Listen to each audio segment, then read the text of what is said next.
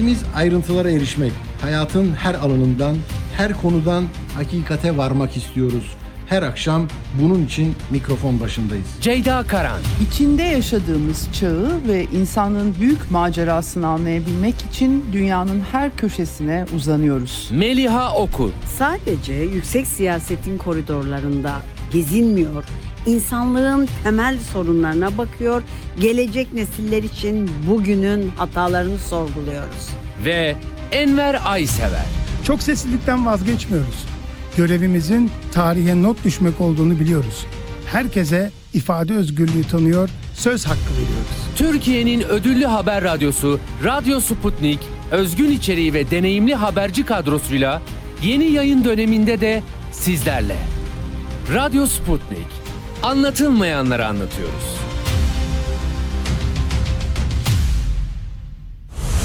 Radyo Sputnik 5 merkezden karasal yayında. İstanbul 97.8, Ankara 96.2, İzmir 91, Bursa 101.4, Kocaeli 90.2. Karasal yayınlarımızın olmadığı yerlerde tr.sputniknews.com adresinden iOS ya da Android mobil cihazınızdan Sputnik News uygulamasını indirerek dinleyebilirsiniz. Radyo Sputnik. Anlatılmayanları anlatıyoruz. Sputnik Türkiye artık dünyanın en çok kullanılan sosyal ağlarından biri olan Telegram'da. Hala kullanmıyorsanız önce Telegram uygulamasını mobil cihazınıza yükleyin. Ardından Türkiye'nin Telegram kanalına katılın, güncel gelişmeleri ve objektif habere hızla ulaşın. Anlatılmayanları anlatıyoruz. Yolunda gitmeyen şeyleri görenler, yolu hedeften daha fazla önemseyenler, kervan yolda dizilir anlayışına itiraz edenler, yolda olmak, değişmek ve değiştirmektir diyenler. Doğru frekanstasınız. Enver Aysever mikrofon başına geçiyor, sizinle birlikte yolcu yolunda gerek diyor. Enver Aysever'le Yolcu Yolunda Gerek hafta içi her akşam 18.30'da Radyo Sputnik'te. Son dakika haberleri, canlı yayınlar, multimedya ve daha fazlası Sputnik Haber Ajansı'nın web sitesinde. Dünyanın küçük bir parçasını değil, tamamını anlamak istiyorsanız sputniknews.com.tr'yi tıklayın, habersiz kalmayın. Artık siz de haberin öznesisiniz. Tanık olduklarınızı, yaşadığınız sorunları bildirin, sesinizi kaydedin, gönderin. Telegram, Twitter, Facebook, Instagram ve şimdi de WhatsApp'tayız. Kaydettiğiniz sesi WhatsApp'tan 0505 171 6656'ya gönderin, yayınlansın. Radyo Sputnik, çok sesli haber radyosu. Ali Çağatay'la Seyir Hali başlıyor. Güne erken başlayanların, gündemi ıskalamayanların, siyasetin, ekonominin, sanatın, kısacası hayatın seyrini kaçırmayanların programı. Ali Çağatay'la Seyir Hali hafta içi her sabah 7'den 9'a Radyo Sputnik'te. Radyo Sputnik'te seyir halindesiniz. İstanbul 97.8, Ankara 96.2, İzmir 91.0, Bursa 101.4 ve Kocaeli 90.2 frekansından bizi dinleyebilirsiniz.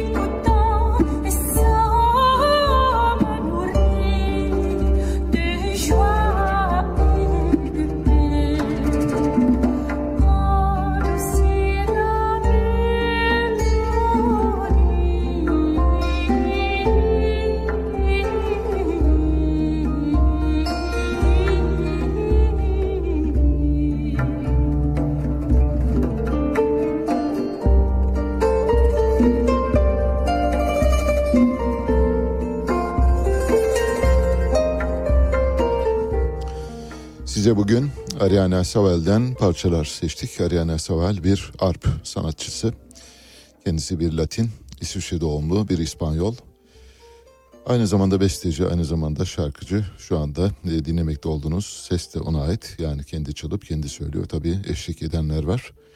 Katalanca, Fransızca, İngilizce, İspanyolca, Portekizce şarkılar söylüyor. Müzisyen bir aileden geliyor. Neredeyse kökleri itibariyle, DNA'ları itibariyle müziğe çok yatkın bir aileden. Annesi bir e, viyol, e, babası bir viyol sanatçısı ve aynı zamanda besteci Hordi Saval.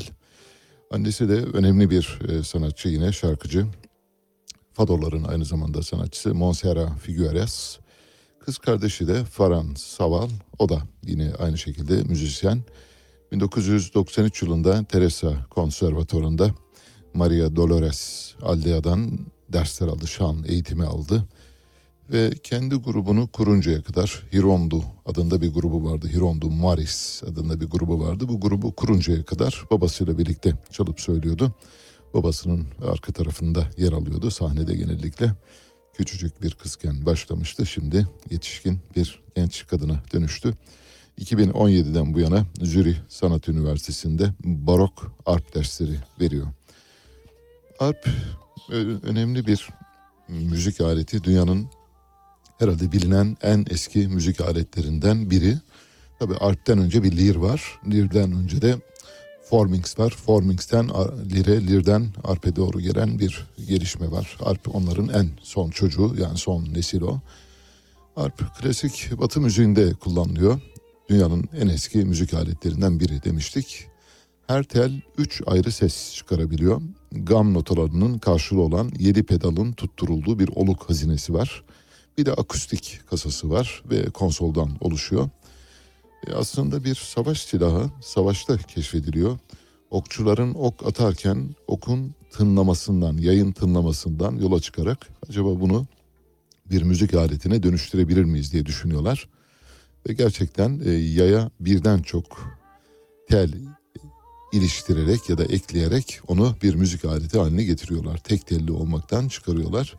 Dolayısıyla çok sayıda teli var. Gerginlikleriyle de oynayarak tabii daha değişik sesler çıkarabiliyorlar. Arp'in e, formasyonuna ve biçim, biçimine de bakarsanız, biçimine bakarsanız oradan zaten anlaşılır. Sesi yükseltmeye elverişli bir gövdesi var. Akustik arka tarafta ayakta duruyor.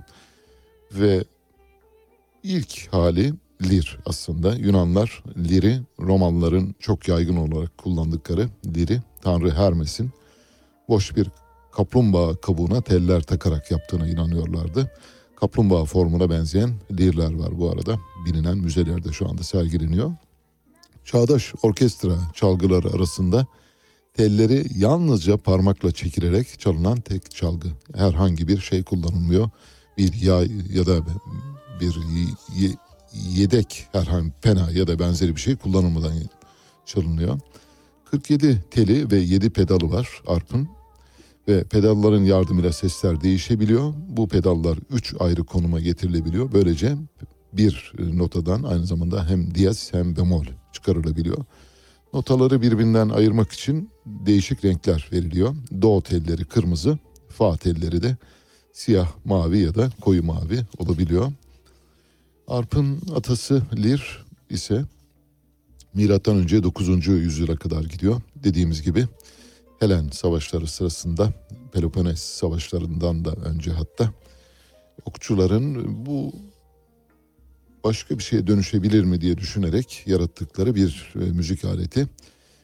Lir biraz kitarayla karıştırılıyor ama kitaradan bir miktar daha küçük. Dolayısıyla kitara ona göre daha büyük. Tel sayısı lirde başlangıçta 3-4 idi. Oktan evrildiği için, yaydan evrildiği için. Sonradan 7-8 tele kadar çıkmış durumda. Artte daha çok tel var bildiğiniz gibi. Yani müzik aletinin kendini geliştirdiği bir süreçten bahsediyoruz. Kaplumbağa kabuğu formunda bir gövdesi var lirin ve keçi boynuzundan yapılmış kolları var ayrıca. Eğlencelerde satirler tarafından yani eğlendiriciler şu anda günümüzde bunu nasıl tercüme etmek gerekir? İşte infotainment yapanlar ya da entertainment yapan insanlar işte bugünün köçekleri diyelim daha e, Türkçe deyimiyle onlar e, satir çalardı ve şairler de bu satirlerin çaldıkları lirin üzerine konuşurlardı. Arka fonda daha iyi dinlensin diye. Antik Yunanistan'ın lirin tanrısı e, Hermes'in olduğu iddia ediliyor. E, kardeşi Apollon'a bir hediye veriyor Hermes. Ve lir Helenistik dönemde ozanların, düşünürlerin sembolüydü. E, lirik düşüncenin de kaynağıdır. Şimdi satirik düşünce ve lirik e, yaklaşım diye düşündüğünüzde her ikisinin aynı kökenden geldiğini görüyoruz. Yani satirler çalıyor. Neyi çalıyorlar? Liri çalıyorlar. Satir, satirik düşünceyi getiriyor. Lir, e, lirik yaklaşımı getiriyor. Bir de hem lirin hem gitarının hem de arpın babası, atası Formings var. Formings'i gözünüzün önüne getirmek için eğer Harun bulabilirse bir Formings görüntüsü böyle bir e, U şeklinde yay düşünün. E, tamamlanmamış bir yaydan e, bahsediyoruz. Üzerinde 3 ya da 4 teli var. E, altta bir akustik gövdesi var. Formings bütün bu çalgıların elle çalınan çalgıların annesi babası da yarım daire ya da orak formunda 2 ile 6 teli var ilk başta. E, o zamanlar e, parmak ya da penayla çalınıyordu. Sonradan parmağa döndü. Kitara ve lir e, formings'in yerini alıncaya kadar kanıtlanmış ilk müzik enstrümanı. İlk derken bu aileden olan ilk müzik enstrümanı. Eğer bir ozan herhangi bir destanı açıklıyorsa o ozanın destanı açıklaması da anlatması sırasında örneğin Homeros İlyada'yı ya da Odis'i okuyor. İşte Formings arka tarafta ona eşlik ederdi. Yunanlar bu işi seviyorlar. Bildiğiniz gibi mesela simpozyum diye bir şey var. Simpozyumu ne diyebilirsiniz? Simpozyum işte bazı konuşmaların yapıldığı ve bilimsel, entelektüel e, gelişmelerin e, bahsedildiği ya da mevzu edildiği yer diye düşünür. Simpozyumun geçmişi de buralara dayanıyor. Mesela simpozyum eski Yunan'da, antik Yunan'da, Helenistik dönemde şarap gezdirilerek yapılan toplantılara verilen ad. Yani siz böyle bir toplantı odasında ya da salonda öbekler halinde ayakta sohbet ediyorsunuz. Ve sahneye bir sanatçı çıkıyor, bir konuşmacı çıkıyor. O konuşmacı, kulağınız o konuşmacıda ama kendi aranızda da böyle fısır fısır konuşuyorsunuz. O arada da şarap servisi yapılıyor işte. Simpozyum dedikleri odur. Şarapla yapılan toplantının adı. Formings'in ileri dönemde tel sayısı 7'ye kadar çıktı. Ve bugün karşımıza Formings, Kitara, Lir oradan da arpe kadar geldi. Evet başlıyoruz. Neyle başlayacağız? Bir defa açlık sınırı ve yoksulluk sınırı araştırması tamamlandı. Türk İş'in. Türk İş'in açlık ve yoksulluk sınırı araştırmasına göre açlık sınırı 9425 liraya, yoksulluk sınırı da 30700 liraya kadar yükseldi Şubat ayı itibariyle. Ve bu durumda açlık sınırı asgari ücretin üzerine çıkmış oldu. Ne kadarlık zamanda? 2 ayda asgari ücret 8506 lira. Açıklandığı tarihte hemen hemen herkesin görüşü bu yöndeydi zaten. ve asgari ücretin bir süre sonra yıpranıp erozyona uğrayıp açlık sınırının altına geleceği düşünülmüştü. İkinci ayın sonunda açlık sınırı asgari ücretin üzerine çıkmış oldu. 30 bin lirada yoksulluk sınırı. Eğer ailenize 30 bin liradan daha az para giriyorsa artık kendinizi yoksul olarak kabul edebilirsiniz. Bu arada bekar bir çalışanın yaşama maliyeti de aylık 12.265 liraya yükseldi. Araştırma uyarınca Ankara'da yaşayan 4 kişilik bir ailenin gıda için yapması gereken asgari harcama tutarı bir önceki aya göre %6.32 arttı. Gıda enflasyonunun aylık bazda Ocak'tan Şubat'a %6.32 olduğunu söyleyelim. Elbette ayın 3'ünde enflasyon açıklanacak. Şubat enflasyonu hep birlikte göreceğiz. Dün ayrıca Türkiye'nin dördüncü çeyrek büyüme verisi açıklandı. Dördüncü çeyrek büyüme verisi bir miktar düşük geldi 3.9. Ama totalde yani 1, 2, 3, 4. çeyrekler toplamı ve 2022 toplam büyümesi %5.6 olarak geldi. Milli gelirde 10 bin doların üzerine çıktı.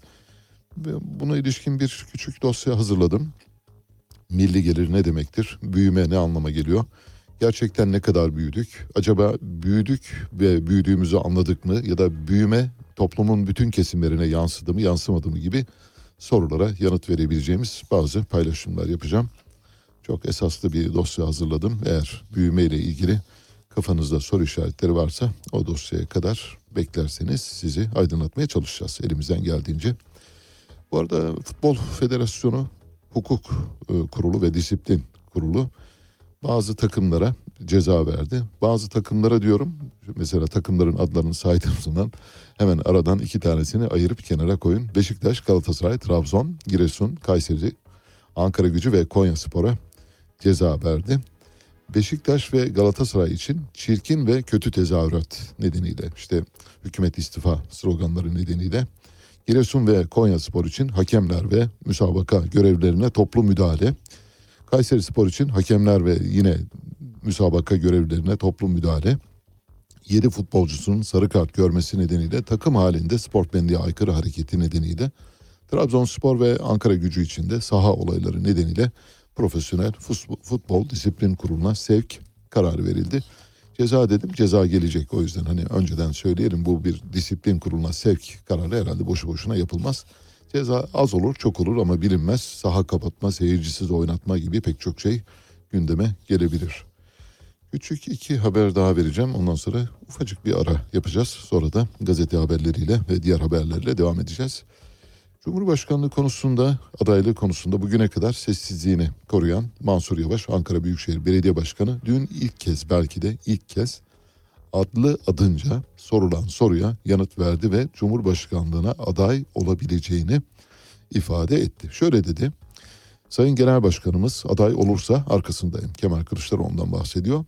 Altılı masa başka aday çıkarırsa yine arkasındayız. Benim böyle bir talebim yok ama oy birliğiyle karar alınırsa görev olarak kabul edebilirim. İşime odaklıyım. Şu anda depreme odaklıyım diyor. Evet Mansur Yavaş'ın böylece vizyon aldığı, sahne aldığını görüyoruz. Bursalılara kötü bir haberim var. Bursa'dan dinleyen sevgili seyircilerimize. Bursa'nın tam tamına 20 günlük suyu kaldı.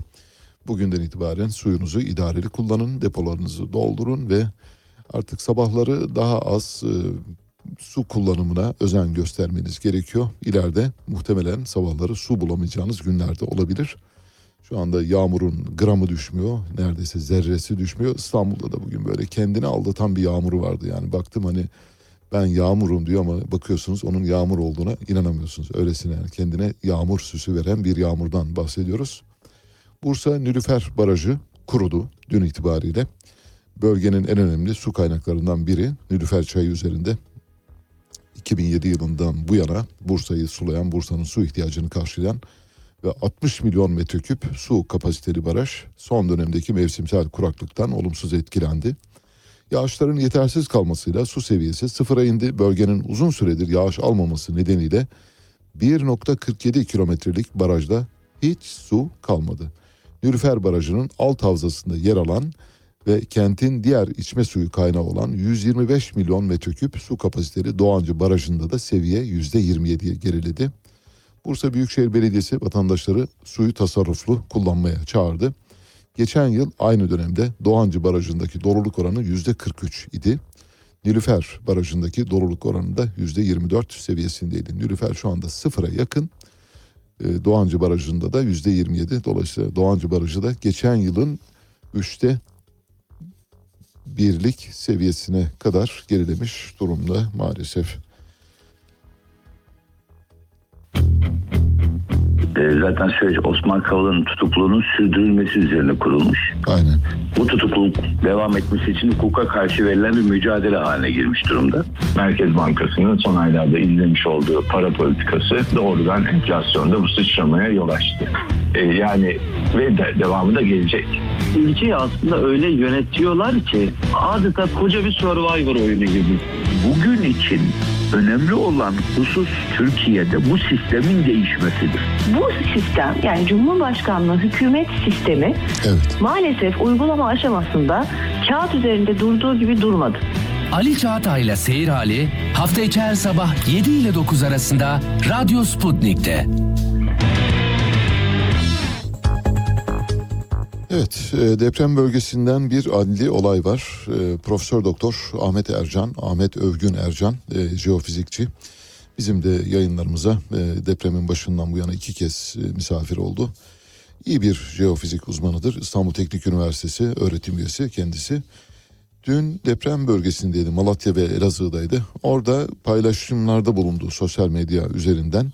Bu sosyal medya paylaşımları sonrasında halkı kin ve düşmanlığa tahrik suçundan gözaltına alındı. Ee, şöyle demişti Ahmet Ercan bir e, tweetinde yakınlarını yitiren genç kızlar imam nikahıyla evlendirilerek kim olduğu belirsiz kişilerce alıp götürülüyor. Sorun çok büyük demişti. Bir başka şey demişti. Ordu, asker depremin ilk iki günü orada bulunmadığı için korumasız kadınlara tecavüz ediliyor, edilmiş dedi. Mişli geçmiş zaman kullandı. Dolayısıyla oradaki bazı kişilerin tanıklıklarına dayanarak ve bu paylaşımlarda bulundu. İki paylaşımı sonrasında hemen devreye girildi ve kendisi Elazığ'daydı. Elazığ'da gözaltına alındı, Malatya'ya getirildi. Ee, birkaç saatlik gözaltı sonrasında tutuksuz yargılanmak üzere ve yurt dışı çıkış yasağı konularak yani adli kontrol yasağı konu, konularak serbest bırakıldı. Bu tabi kabul edilemez bir olay. Bir bilim insanı orada paylaşımlarda bulunuyor. Bu son derece normal. Oradaki insanlara, kadınlarla konuşmuş ayrıca. Tecavüz vakaları olduğunu söylüyor. Bilemiyoruz. Bu kanıtlanmış değil. Ancak Ahmet Ercan sadece bu sebebe dayalı olarak herhangi bir şekilde bir bilim insanının üstelik de deprem konusunda önemli çalışmalar yürüten bir bilim insanının gözaltına alınması çok hoş değil. Nahoş bir durum olduğunu söyleyebilirim. Ancak adliyenin yürüteceği soruşturmaya elbette saygılıyız. Devlet Bahçeli dün Elbistan'daydı. Cumhurbaşkanı Recep Tayyip Erdoğan'la birlikte Orada bir itiş kakış oldu. Bu itiş kakışı getirmeyeceğiz mikrofonlarınıza. Çünkü epey bir karmaşık sesler vardı ve anlaşılmıyor. Anlaşılan ses sadece şu Devlet Bahçeli oradaki kalabalıktan bazı kişilere çok kızmış ama çok öfkeliydi. Yani o öfkeli sesini ve yüzünü gördüğünüzde hakikaten e, korkutucu olduğunu söyleyebilirim. Korkutucu bir kimlik vardı dün deprem bölgesinde.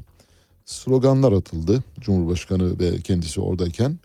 Bunun üzerine etrafındaki korula- korumalara döndü. Dedi ki dağıtın bunları dağılın gitsinler indirin şunları diye. Ama çok büyük şeyle böyle azarladı herkesi. Olay yerinde bulunan bazı kişiler de şöyle dediler. "E, Sayın Genel Başkanım Devlet Bey biz Cumhurbaşkanı için yapacaklarımızı yaptık bugüne kadar. Artık sıra onda dediler. Bunun üzerine işte bu sinirlendi ve korumalara indirin bunları gö- gönderin bunları dedi bir vatandaşın sesi şöyle duyuluyor. Sayın Devlet Bey biz 2009'da Cumhurbaşkanımıza yaptık yapacağımızı. Memleket bitti. Halk göçüyor, göçüyor. Biz onun için çabalıyoruz. Yoksa memleketimizi seviyoruz dedi. İşte orada Devlet Bahçeli sinirlerini kontrol edemedi ve e, epey bir yüksek sesle bağırdı. Olay yerini terk ettikten sonra da İçişleri Bakanı Süleyman Soylu ile AK Parti Genel Başkan Yardımcısı Mahir Ünal, Mahir Ünal bildiğiniz gibi Kahramanmaraşlı depremzedeleri sakinleştirmeye çalıştılar. Mahir Ünal yapmayın ya bakın ben sizin milletvekilinizim lütfen Elbistan'a bunu yapmayın dedi. Bu arada kalabalıktan şöyle bir tezahürat çıktı. Elbistan il olsun diye. Şimdi o hengamede bu kargaşada örneğin Elbistan il olursa bütün sorunlar bitecek mi bilmiyorum ama işte maalesef halkın olmadık zamanda olmadık tepkiler verebildiği zamanlar olabiliyor. Bu da onlardan birisi. İrrasyonel bir ortam yaşıyoruz. Dolayısıyla gerçeküstü bir dünyadayız neredeyse. Bu bakımdan herkesin bu, bu tür davranışlar içinde bulunması kabul edilebilir. Yani sağlıksız görünen davranışlarında sağlıklı addedilmesi gerektiğini düşünüyorum. Bu arada Hatay Defne'de birçok kurumun yemek dağıtımı ve çadır imkanı sağladığı Sevgi Parkı diye bir yer var. Bu Sevgi Parkı'na dün polisler ve AFAD ekipleri gelerek parkın boşaltılmasını istedi. Vatandaşlar da biz burada oturuyoruz ve işte burada bize yardım kuruluşları yiyecek veriyorlar, ihtiyaçlarımızı karşılıyorlar. Buradan gitmiyoruz dediler. Bunun üzerine polis saat 18'e kadar size süre veriyoruz. Burayı terk edin. Çadır kentlere geçin dediler. Oysa açık alanda bir parkta kimseye zararları yok. Herhangi bir şey yok. Neden olduğunu bilmiyoruz ama parktaki depremzedelerle polis arasında şöyle bir tartışma geçti. Depremzede burası bizim evimiz terk etmeyeceğiz dedi. Polis de sizin gibi ortalıkta boş gezenler yüzünden güvenlik alamıyoruz burada dedi. Tabii bunun üzerine biraz daha kalabalık hareketlendi ve kalabalıktan da karşı çıkışlar oldu. Parktaki gönüllüler parkı boşaltmayı düşünmüyoruz dediler. Burası zaten bir toplanma alanı aykırı bir yer değil. Bazı yetkililer de boşaltılmak istenen Sevgi Parkı'na Kızılay'ın yerleşeceğini söylediler. Bu arada Türk Tabipleri Birliği Merkez Konseyi Başkanı Profesör Şebnem Korur Fincancı da orada tepki gösteriyor. Kızılay yemek dağıtacak başka yer mi bulamadı diyor. Parkta Türk Tabipleri Birliği'nin sağlık merkezi var ve ayrıca İstanbul Büyükşehir Belediyesi'nin veteriner hizmetleri noktası bulunuyor. Meseleyi anladınız herhalde değil mi? Yani orada AFAD dışında, Kızılay dışında herhangi bir yardım örgütüne ortalıkta görünme izni verilmiyor. Deprem bölgesinde mümkün olduğu kadar görünmezlik kılıfı ardında bulunmaları isteniyor. Bir tek varsa Kızılay, yoksa Kızılay, varsa AFAD, yoksa AFAD. Bunun dışında öyle Türk Tabipleri Birliği, İstanbul Büyükşehir Belediyesi, Ankara Büyükşehir Belediyesi gibi yerlerden gelenlere izin vermiyorlar. Görünür olmalarını istemiyorlar. Çünkü görünür oldukları takdirde halkın teveccühünü kazanacaklarını düşünüyorlar. Bu hakikaten garip, e, tuhaf ve anlaşılmaz bir durum e, maalesef ama böylesi olaylar oluyor. Bu arada polisin diğer parkları da boşaltacağı yönünde bir iddia var Kahramanmaraş'ta. Yazılı bir tebliğ yok ancak ekipler sözlü bildirimde bulunup gidiyorlar parklarda. İlk günden bu yana insanların bir arada olmasının yarattığı yani toplu halde bulunmalarıyla ilgili bir e, karşı duruş var. E, mümkün olduğu kadar toplu bulunmaları istenmiyor insanların. Olası bir gösteriye engel olmak için. Vatandaşlar siz bizi buradan gönderemezsiniz dedi. Hatta biz enkaz altındayken neredeydiniz diye sordu polislere. Bir depremzede polisin parkı boşaltın talimatına isyan etti ve şöyle dedi. Tüm partililerden, gönüllülerden Allah razı olsun. Üç gün bizi ölüme terk ettiler. O zaman neredeydiniz diye sordular. Bu arada görüntüleri de izledim ben. Orada bir polis aynen şunu dedi. Bak dedi. Sen bu tarafa geç. Seninle konuşmak istemiyorum. Sen bu tarafa yani alın arkadaşı. Bu meşhur işte gösterilerde polisin kullandığı şey vardır ya. Alın arkadaşı. Arkadaşı alın. Şu anda oradaki insanlara terörist muamelesi yapılıyor. Bu çok işler acısı bir durum maalesef. Böylesi durumlarda en azından daha kibar, daha nazik, daha anlayışlı davranabilirler. Evet tabii orada boşaltma gibi bir çaba yürütüyorsanız bunu çok usulüne uygun biçimde yapmanız lazım. Vatandaşları tedirgin edecek ya da onları tehdit ederek yapamazsınız. Polisin alın arkadaşı yan tarafa gibi şeyleri söylemesi çok tuhaf. Teröristlere bile reva görülmeyen bir muameleden bahsediyoruz. İstanbul'da hastaneler bir bir boşaltılıyor. Bildiğiniz gibi Cerrahpaşa Hastanesi'nin boşaltılmasına dün karar verildi. Cerrahpaşa Hastanesi apar topar boşaltılınca orada acil günlük e, tedavileri, muayeneleri olan insanlar mağdur duruma düştüler. Bir izleyicimizden gelen bir mektup var. Onu birazdan paylaşacağım sizinle. Dün boşaltılan hastanelerden bir tanesi de Kağıthane Devlet Hastanesi. Kağıthane Devlet Hastanesi pırıl pırıl yes yeni. Daha dün yani neredeyse sıvaları kurumamış bir hastaneden bahsediyoruz. 2005 yılında Kadir Topbaş tarafından yaptırıldı. Kadir Topbaş döneminde yaptırılan bir hastane ve hastane depreme dayanıksız olduğu gerekçesiyle dün itibariyle boşaltmak üzere karar alındı. 2005 yılında yapılan hastaneden bahsediyoruz. Cerrahpaşa'nın boşaltılması üzerine bir izleyicimiz şöyle diyor. Şöyle bir mektup göndermiş bana. Ali Bey diyor.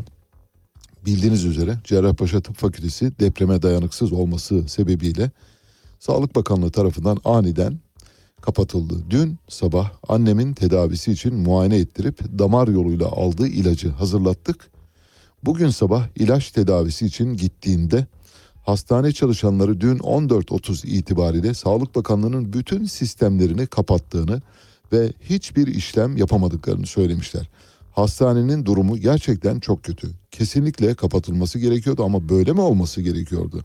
Şu an o hastanede tedavi gören herkes mağdur ve çalışanlar dahil kimse ne olacağını bilmiyor. Tahliye işlemi kontrolü yapılmaz mı, yapılamaz mıydı? Ali Bey diyor bu konuyu programınızda lütfen dile getiriniz. Çok seviniz şimdiden çok teşekkür ederiz. Dile getirdik fakat tabii önlem alınmadı. Şimdi hastaneyi boşaltıyorsun tamam anladık. Örneğin işte ortopedi servisini boşalttınız. Dahiliye servisini boşalttınız değil mi? E peki acili niye boşaltıyorsunuz? Acil servis birkaç gün kalamaz mı? Acil servis ertesi gün ya da bu hafta boyunca durumdan haberdar olmayıp e, rutin kontrolleri işte ilaç enjeksiyonları olan insanlar var. Onların ihtiyaçları için acil servis mesela e, açık tutulamaz mıydı? İşte bir şeyi yapınca maalesef arka tarafını düşünmüyorlar. Kapattık oldu. Meydanı boşaltın boşaltın alın arkadaşı. Arkadaşı alın yan tarafa alın. Depremzedelere reva görülen muameleye bakın. Oradaki insanların acısını bir parça anlayın ya. Lütfen rica ediyoruz. Lütfen rica ediyoruz. Oradaki insanlarla empati yapınız. Orada çalışan bütün kamu görevlerinden bahsediyoruz. Polislerden, askerlerden, herkesten bahsediyoruz. Öfkenize yenilmeyin. O insanların acısı çok büyük. Onları anlayışla karşılayın. Hani deyim yerindeyse size bir tokat atıyorsa öteki yanağınızı gösterin. O kadar. Bu, bu durumda çünkü. Bunun başka türlü giderilmesi söz konusu olamaz. Başka türlü izale edemeyiz. Bu durumdan çıkamayız. Bir başka izleyicimiz var. O da benim yaptığım bir yayından dolayı biraz övgüyle dolu bir şey yazmış. Yani beni övdüğü için değil ama yayıncılık ilkelerimizin ne kadar bir ince terazide tartılarak e, gerçekleştiğini kanıtlaması bakımından önemli bence. Hani böyle inceleyip sık dokuyoruz diyoruz ya. Bunu biz elbette kendi kendimize kendi kendimize takdir ederek söyleyemeyiz ama izleyicimizin yazdığını okuyunca siz de sanıyorum aynı şeyi düşünebilirsiniz. Düşünmeye de bilirsiniz. O sizin tabii elbette bileceğiniz şey. Kimsenin düşüncesine müdahale etmek gibi bir şeyimiz olamaz. Şöyle diyor. Sizi her sabah radyoda dinliyorum. Her ne kadar ayrı görüşlerin insanı olsak da gerçekten birçok noktada zaten aynıyız. Adalet, hakkaniyet, dürüstlük, liyakat ve vatanseverlik noktasında kesinlikle aynı çizgideyiz. Keşke herkes sizin kadar bu hastaları taşıdığı gibi iş ve meslek anlamında da işinin gerekliliklerini ortaya koyan, gazeteciliği objektif şekilde yapan insanlar olsa ama öyle değil. Neden mi diyor? Bu objektifliği bilhassa geçen gün Akit gazetesinde yayımlanan bir Rus bilim insanının deprem ve harp haberi için Akit'e bile doğru habercilik yaptığı için teşekkür etmenizden anladım. Gerçekten sizi tebrik ediyorum ve işinizin ehli, layığıyla yaptığınız için de teşekkürlerimi sunuyorum diyor. Ayrıca bir önerisi var izleyicimizin. Depremde hayatını kaybedenler için bir deprem müzesi yapılması teklif edilmişti. E, bunu hatırlıyorum diyor. Evet ben de şunu teklif ediyorum diyor izleyicimiz. Hayatını kaybeden herkesin ismi yazılarak bir anıt bırakılsın müzenin bahçesine veya içine. Uzun zamanda, e, uygun zamanda radyodan duyurursanız sevinirim diyor. Evet. Akit gazetesindeki haberi hatırlayanlar olacaktır. Akit gazetesinde bir Rus bilim insanı bu harp dedikleri yani yüksek frekanslı gökyüzünde şimşekler çaktırarak e, ses dalgaları yaratarak jeolojik bazı e, formasyonlara müdahale etmek yani depremi tetiklemek ya da meteorolojik olayları e, değiştirmek gibi bir duruma yol açıp açmayacağını tartışıyordu. Bu bir hurafe bildiğiniz gibi harp dedikleri teknoloji sadece uzaydaki ve atmosferin belli katmanlarındaki yani ionosferin üzerinde seyahat eden uzay araçlarının ve hava araçlarının birbiriyle haberleşmesini, o araçların aynı zamanda yerle haberleşmesini teminen geliştirilen bir teknoloji. Bu teknolojiyi İşte Amerikan gemileri geldi Dolmabahçe'ye demirledi. Amerikan gemileri Dolmabahçe'ye demirledikten sonra Kahramanmaraş'ta deprem oldu gibi böyle hurafeler vardı. Bu hurafelere yer vermediği için Akit gazetesi birinci sayfasından o bilim insanını konuşturduğu için ben de bravo Ak- Akit dedim. Bravo işte habercilik böyle olur demiştim. Evet herkesin hakkını teslim ediyoruz. İsa'ya sormuşlar havariler. Demişler ki Sezar bizden vergi istiyor. Ne diyorsunuz? Demiş ki Sezar'ın hakkını Sezar'a, Tanrı'nın hakkını da Tanrı'ya verin.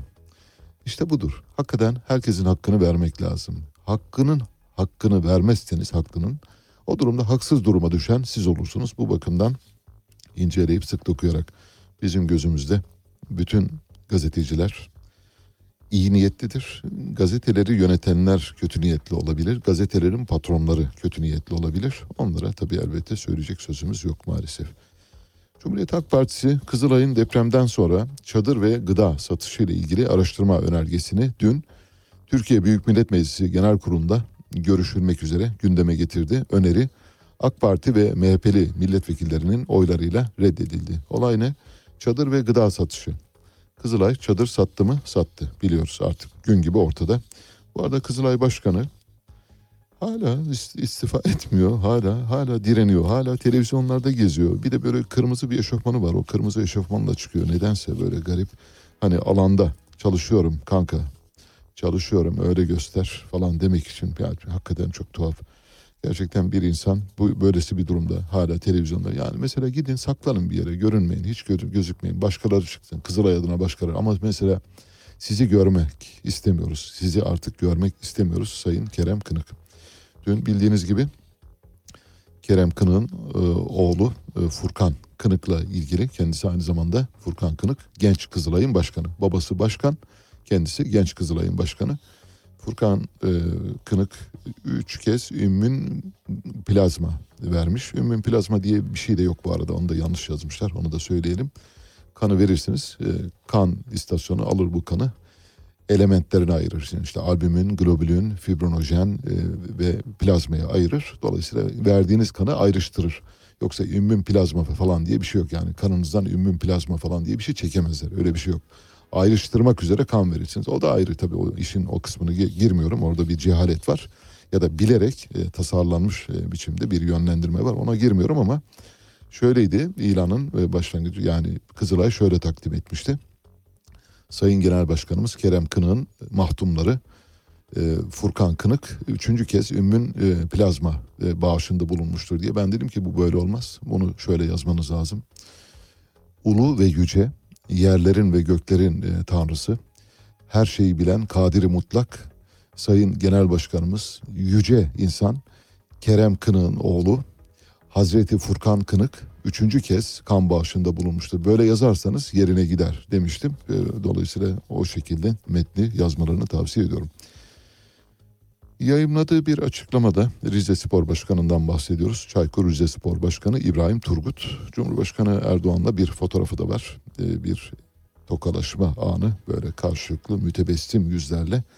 Cumhurbaşkanının yüzündeki tebessüm böyle hafif küçük bir istihza var. Hani hani böyle şey vardır ya ne haber lan falan derler öyle öylesine bakıyor. Tokalaşıyorlar. İbrahim Turgut'un da daha böyle ciddi durup ama kendini kontrol edip yani gülmek istiyor ama gülemiyor. Muhtemelen Cumhurbaşkanı ona komik bir şey söylüyor. O da gülmemek için kendini zor tutuyor. Böyle avurtlarını şişirmiş, dudaklarını kenetlemiş birbirine. E, konu bu değil. Konu resmi tarif ediyorum. Eğer resim çünkü re- resimli radyo yapıyoruz bu arada. Arkadaşlarımız gösteremezse bile sizin yani radyo başında olanlar için bir tanımlama yapmak, tasvir için söylüyorum. Rize Spor Başkanı İbrahim Turgut'un 2019'da 2023 yılları arasında tam tamına 2.7 milyar liralık 11 ihale aldığı ortaya çıktı. Bildiğiniz gibi Beşiktaş ve Fenerbahçe'nin statlarında hükümet istifa sloganları atılınca Beşiktaş ve Fenerbahçe taraftarları için foseptik fareleri demişti açıklamasında. Kulüp adına yapılan açıklamada foseptik fareleri demişti. Kayseri Spor'la Fenerbahçe maçına Kayseri İl Güvenlik Kurulu kararı gereğince Fenerbahçe seyircisi alınmayacak. Evet maçların seyircisiz oynatılması ile ilgili süreç başladı. Zaten Futbol Disiplin Kurulu bildiğiniz gibi e, bazı takımları tedbirli olarak disiplin kuruluna sevk etti. Muhtemelen oradan bazı takımlara seyircisiz maç oynatma e, yasağı gelebilir yani kararı gelebilir. Fenerbahçe bu karara itiraz etti. Kayseri Spor maçına taraftarımızın alınmamasına yönelik karar kabul edilemez dedi. Geçiyorum. Bir fotoğraf paylaşacağım. Harun bu fotoğrafı verirse çok hoş olacak bence. Harun'a zaman kazandırmak için fotoğrafı söyleyeyim önce sonra bir başka haber okuyacağım. E, Zonguldak'ta Bülent Ecevit Üniversitesi'nde kente gelen depremzedeler var. Yani orada misafir edilenler var. Yaklaşık 300 depremzede bir salonda kahvaltı yapıyorlar. Kahvaltı yaparken yani tabloya bakıyorum hakikaten e, bu gibi durumlarda bile mesela bu kadar basit bir ayrıntıyı düşünemeyecek insanlar var. Çok insanın yapısı doğası çok egoist biliyor musunuz? Hakikaten çok egoist. Mesela o ma- masa başında şöyle düşünün 300 depremzede var çağırmışsınız Zonguldak'a gelin sizi burada misafir edeceğiz demişsiniz. Depremzedelerin tamamı yerlerde yere serili sofralarda kahvaltı yaparken bu arada önlerindeki yani hani sofra düzeninin de hani sofra düzeninden öte başka bir şey olduğunu söyleyeyim yani bambaşka bir şey. Bu arada kentin sorumlu ve yetkilileri ulu yüce şahsiyetlerse bir masanın etrafında kaç kişi var? Yaklaşık 15 kişi masanın etrafına toplanmışlar. Onlar masada kahvaltı yapıyorlar. Halk nerede yapıyor? Yerde yapıyor. Halk yerde yesin, yerde yesin, yerde yatsın diye. Fotoğrafa bakınca çok çok üzüntü verici olduğunu düşünüyorum ben. Çok üzüldüm mesela bunu görünce. Bu bu durumda olan insanların mesela ya vallahi bizi bu kadar aşağılamak zorunda mısınız? Biz buraya aşağılanmak için gelmedik ki diyebileceklerini düşünüyorum. Orada birkaç tane küçük çocuk var böyle mahzun, melul bir şekilde bakıyorlar. Ne olup bittiğinin farkında bile değiller öylesine. Hani yesek mi yemesek mi hani zehir zıkkım olsun bu yiyeceklerimiz falan dercesine bakıyorlar. Öyle söylüyorum gerçekten.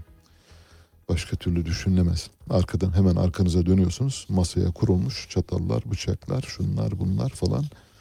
Şahane bir sofra düzeni. Önünüze bakıyorsunuz. Yer yaygısında gayrimuntazam şekilde önünüze atılmış. Hani böyle bir hayvanın önüne atılmış gibi kahvaltı zerzevatı var. İşte yiyelim mi yemeyelim mi diye düşünüyorsunuz. Fotoğraf muhtemelen çocuklar bir dakika yemeyin çekiyorum demişler. Herhalde çocuklar da o yüzden yemeden öyle bir poz vermişler. Milli Eğitim Bakanlığı deprem bölgesinde ücretli öğretmen görevlendirecek. Şimdi öğretmen atamaları için yıllardır neredeyse kuyrukta bekleyen, sıra bekleyen öğretmenler var. Kadro için bekleyen çok sayıda öğretmen var. Kaç bin kişi olduğunu bilmiyorum ama bu, yani bakamadım kusuruma bakmayın lütfen. O kadar çok öğretmen kadro beklerken Milli Eğitim Bakanlığı deprem bölgesinde ücretli öğretmen görevlendirecek. Şimdi ücretli öğretmen göndermenin bir sakıncası yok ama ücretli öğretmenleri peki mesela bu arada çok hızlı biçimde her şeyi çok hızlı yapıyorsunuz değil mi? Çadır satarken mesela böyle olağanüstü basiretli bir tüccar gibi hareket edebiliyorsun. Şak şak hemen faturalar, maturalar, banka hesapları şunlar bunlar numaralar şunları yapıyorsunuz. Bunu da yapın. Alın öğretmenleri kadroya. Zaten kadroları belli yani. Ne nereye nasıl görevlendireceğiniz belli. Sadece onlara görev emri yazmanız lazım.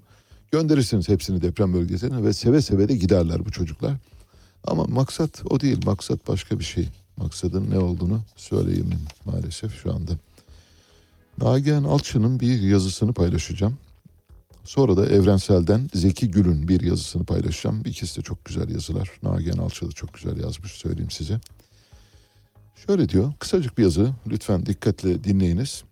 Dün Ankara Büyükşehir Belediye Başkanı Mansur Yavaş'ın Habertürk Anka ana haberde Mehmet Akif Ersoy'a yaptığı açıklamalar Kızılay tartışmasını başka bir boyuta dönüştürdü.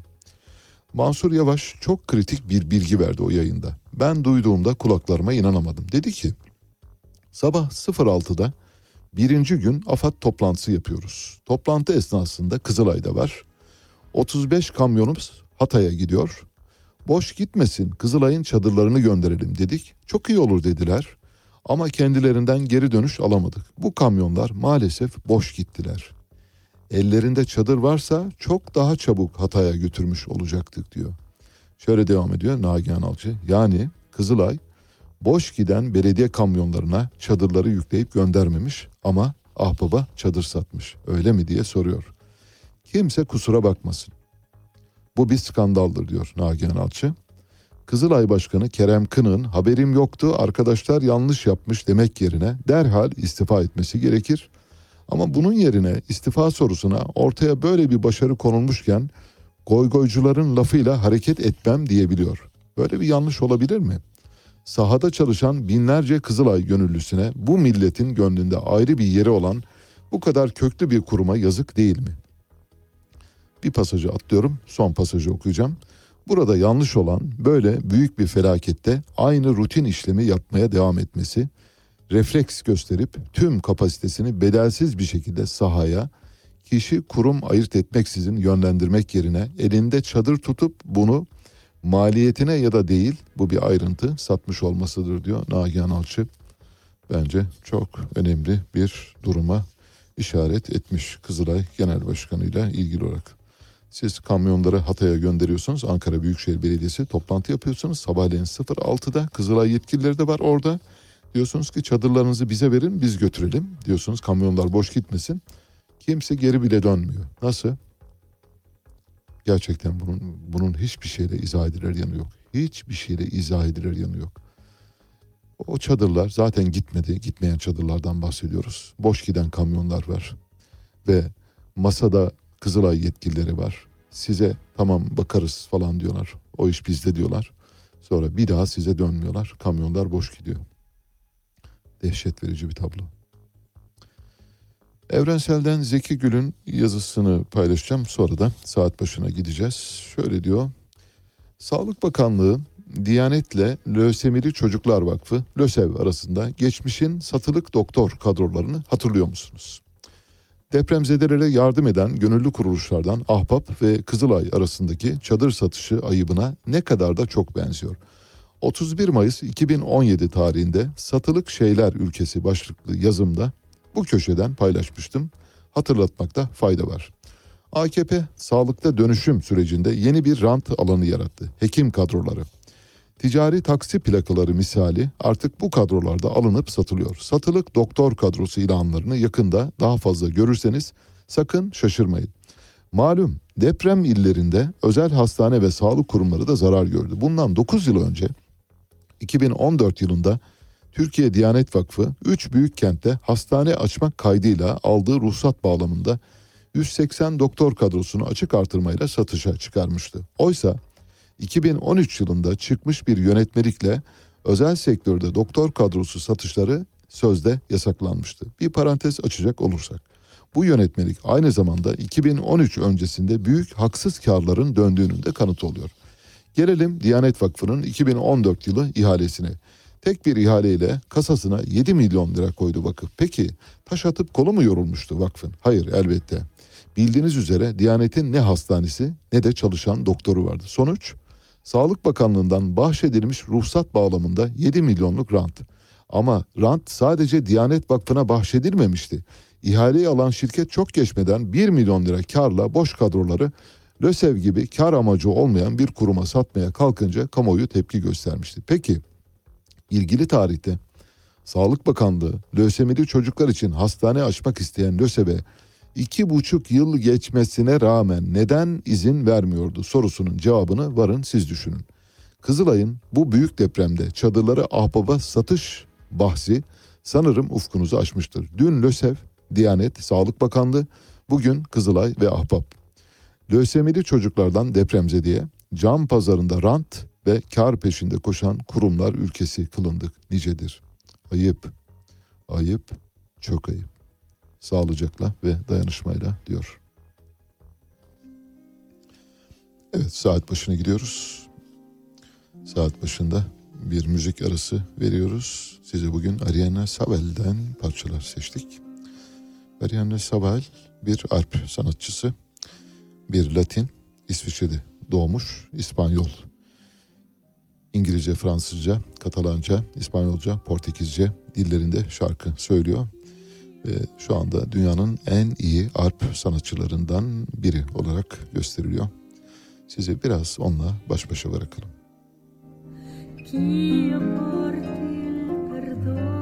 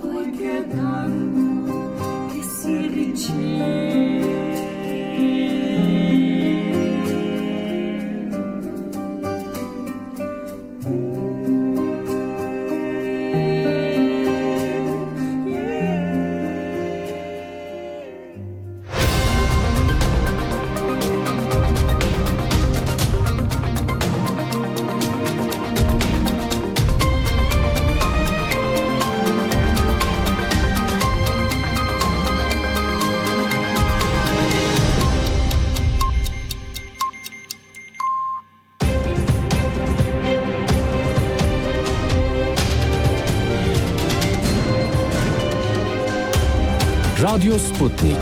Anlatılmayanları anlatıyoruz. Güne erken başlayanların, gündemi ıskalamayanların, siyasetin, ekonominin, sanatın, kısacası hayatın seyrini kaçırmayanların programı. Ali Çağatay'la Seyir Hali hafta içi her sabah 7'den 9'a Radyo Sputnik'te. Yeniden birlikteyiz. Şimdi bu bölümde neler olacağına dair küçük bir e, hatırlatma yapayım. Yani ajandamızı, bu bir saatlik ajandamızı anlatayım. Saat 9'a 20 kala Boğaziçi Üniversitesi Kandilli Rasathanesi e, Deprem Araştırma Enstitüsü Müdürü Profesör Doktor Doğan Kalafat'la konuşacağız. Doğan Kalafat deprem konusunda önemli açıklamalar yaptı geçtiğimiz günlerde. Şöyle dedi, açıklamasını özetliyorum birazdan kendisiyle zaten detaylı konuşacağız. 2030 yılına kadar yüzde 64 olasılıkla 7'nin üzerinde bir deprem olacaktır dedi. Nerede? İstanbul'da. Daha doğrusu Marmara bölgesinde. Şimdi 2030 yılına 7 yıl var. Depremin ihtimali yüzde 64 ve büyüklüğü de 7'nin üzerinde 7.1 7.2 diyor. Ama diyor 7.1 7.2 küçük gelmesin gözünüze çok büyük bir depremdir diyor. Ayrıca iki kol var diyor. Eğer biri kuzey kolu öteki de güney kolu. Eğer kuzey kol kırılırsa başka bir bölgeyi etkileyecek. Güney kol kırılırsa başka bir bölgeyi. Kuzey kol kırılırsa İstanbul yakın olduğu için İstanbul'u etkileyecek. Güney kol kırılırsa Bursa, Yalova ve diğer güneydeki yerleşimler etkilenecek diyor Doğan Kalafat. Buradaki olasılık hesabına değineceğim. Bir de tabii Doğan Kalafat'ı yayına almamızdaki asıl e, maksat şu. Doğan Kalafat e, şu anda e, kamunun, kamu adına depremle ilgili en sağlıklı bilgilerin paylaşıldığı bir enstitüyü temsil ediyor. Dolayısıyla deprem konusunda manifest sayılabilecek bilgilere sahip. Yani onun söyleyecekleri bir anayasa niteliğinde deprem konusunda anayasa. Elbette diğer bilim adamlarının görüşleri de son derece saygın. Fakat e, Boğaziçi Kandilli Rasathanesi apayrı bizim ajandamızda ne olduğunu bize en iyi söyleyebilecek bir kurum olduğu için manifest bir isme e, kulak verelim dedik. Bunu konuşacağız. Sonra büyüme rakamlarını ele alacağız. Büyüme rakamı bildiğiniz gibi 2022'de Türkiye ekonomisi 5.6 büyüdü. 5.6 büyüyen Türkiye'nin acaba gerçekten büyüyüp büyümediğini merak ediyor musunuz? Örneğin kişi başına gelir 10.655 dolara çıktı. 8.500 dolarlardan buraya doğru geldi. Demek ki zenginleşiyoruz. Acaba gerçekten öyle mi? Şimdi iki husus var. O iki hususa değineceğim. De, büyüme elektrik tüketimi arasında bir ilişki, doğrusal bir ilişki olduğunu bundan bir süre önce belirtmiştim. Bugün buna ilişkin çok sayıda akademik e, tezi buldum. Yerli yabancı aşağı yukarı 10'a yakın akademik çalışmayı buldum. Hepsini tek tek size kısaca özetlemeye çalışacağım. Bu akademik çalışmaların 10 akademik çalışmanın da 10'unun ortak görüş birliği şu. Diyor ki elektrik tüketimiyle büyüme arasında doğrusal bir ilişki vardır. Hatta bazı bilimsel çalışmalar elektrik tüketimiyle büyüme arasındaki doğrusal ilişki kimi zamanlar iki yönlü çalışmaktadır diyor. Ne demek iki yönlü? Elektrik tüketimi ne kadar elektrik tüketimini artırırsanız o kadar büyümeye katkı sağlarsınız. O büyüme size tekrar başka bir büyüme olarak döner. Yani hormonlu bir büyüme. Şimdi elektrik tüketimini neden e, alıyoruz, esas alıyoruz? Bildiğiniz gibi 2016 yılından bu yana Türkiye yaz saati uygulamasıyla devam ediyor. Yaz saati uygulaması yüzünden biz kör karanlıklarda işe gidip geliyoruz. Çocuklar korku içinde uyanıp okula gitmek zorunda kalıyorlar. Kadınlar duvar diplerine sinerek işlerine gitmek zorunda kalıyorlar. Metrolarda, tramvaylarda ve metrobüslerde bir tedirgin saatler dilimi yaşıyoruz. İşte bunların sebebi bu yaz saati uygulaması. Yaz saati uygulamasının 2016 yılından bu yana ısrarlı biçimde hayatımızda bulunmasının altında yatan en temel sebep büyümeye yaptığı hormonlu katkı. Bunu bilimsel akademik tezlerle birazdan size kanıtlayacağım. Bir küçük not daha vereyim ondan sonra devam edeyim. 2021'den 2022'ye Türkiye'de çalışanların milli gelirden aldıkları pay tam tamına 4 puan azalmış durumda. Bir yılda bakınız bir yılda çalışanların yoksullaşma oranı 4 puan. 2021'de 30.1 olan çalışanların milli gelirden aldıkları pay 2022'de 26.5'e düşmüş. Dünyada örneği yok söylüyorum. Dünyada örneği yok. Bir yılda çalışanların milli gelirden aldıkları payın 4 puan kaybedildiği başka bir ülke yok. Mozambik'ten Angola'ya kadar hesaplayabilirsiniz. Ben böyle bir hesap yapmadım ama iddia ediyorum böyle bir böyle bir kayıp söz konusu değil. Neden oluyor? Şundan oluyor. Çünkü enflasyon aldı başını gitti. Kur 8 liradan 18 liraya çıktı. Enflasyon 19'dan 85'e çıktı.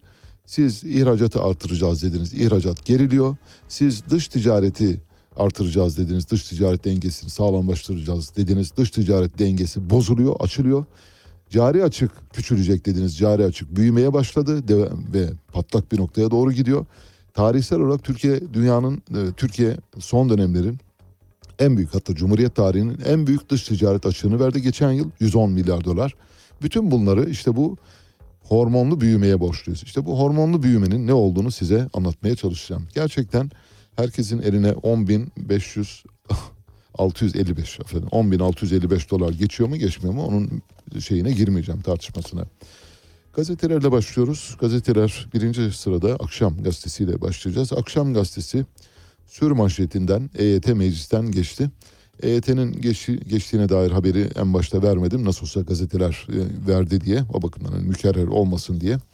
Akşamın haberi şöyle. Milyonların beklediği düzenleme Başbakan Başkan Erdoğan'ın onayından sonra yürürlüğe girecek. Koşulları yerine getirenler emeklilik dilekçesi verebilecek. Emekli olanlar Nisan ayında bayram ikramiyesini alacaklar diyor. Deprem bölgesinde 204 sosyal market kurulmuş. 204 sosyal market. Bu sosyal market talebini geçmişte pek çok kimse yaptı. Aile ve Sosyal Hizmetler Bakanlığı ücretsiz yararlandırılmak üzere yaklaşık 5 mobil yaklaşık demeyelim tam 5 mobil sosyal marketin faaliyette olduğunu bildiriyor. Aile ve Sosyal Hizmetler e, Bakanı e, koruyucu aile başvurusunun da 26 Şubat itibariyle 319 bine ulaştığını belirtiyor.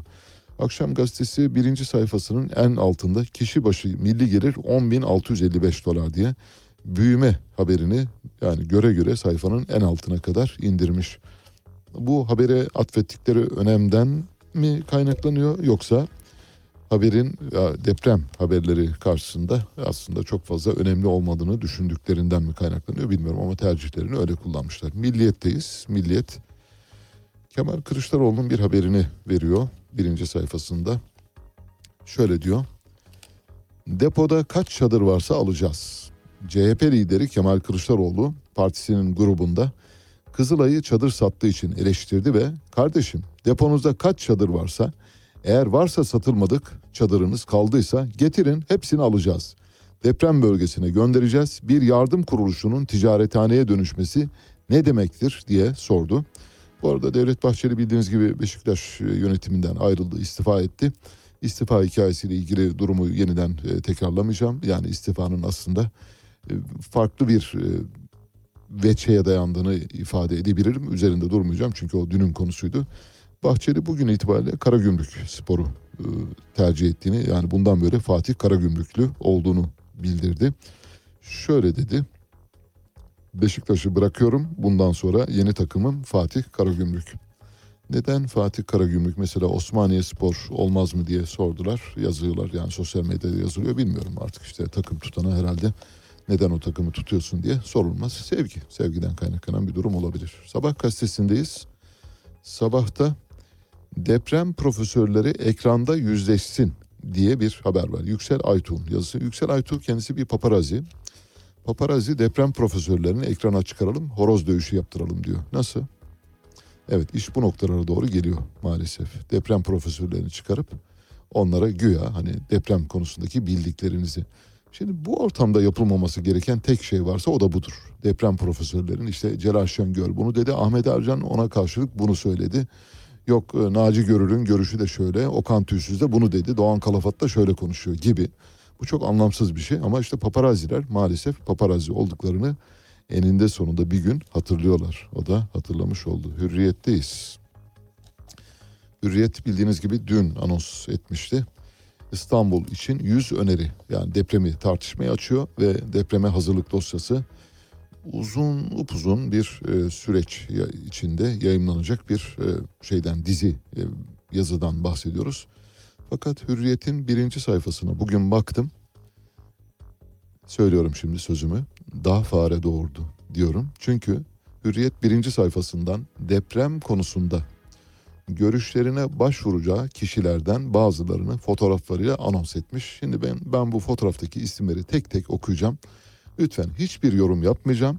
Siz hürriyetin bu çalışmasının depreme dönük bir çalışma olup olmadığı konusundaki kanaatinizi bu isimler bittiği zaman kendi kendinize söyleyin. Hiçbir şey söylemiyorum. Başlık şöyle yarım sayfaya çekmiş İstanbul için 100 öneri. Hürriyet depreme hazırlık dosyasını açıyor. İsimlere geliyorum. Böyle yandan okuyacağım çünkü fotoğraflar yan basılmış. İsimler şunlar. Hürriyet'in deprem konusundaki uzman. Görüşlerine başvurduğu uzmanlar. Nahide Ersa danışman. Ali Güvenç Kiraz. Ali Rıza İlgezdi. Cem Gürdeniz. Cem Murat Sofoğlu. Faruk Göksu. Feramuz Erdin. Hüseyin Alan. Kubilay Kaptan. Mehmet Kalyoncu. Mustafa Şeref Kısacık. Profesör Namık Çağatay. Profesör Miktat Kadıoğlu. Profesör Ziyaettin Çakır. Profesör Yücel Yılmaz. Yavuz Işık. Umut Dinçşahin. Tayfun Küçükoğlu. Taner Yüzgeç. Şenol Saltık. Sinan Türkkan. Rezan Epözdemir. Pelin Pınar Giritlioğlu.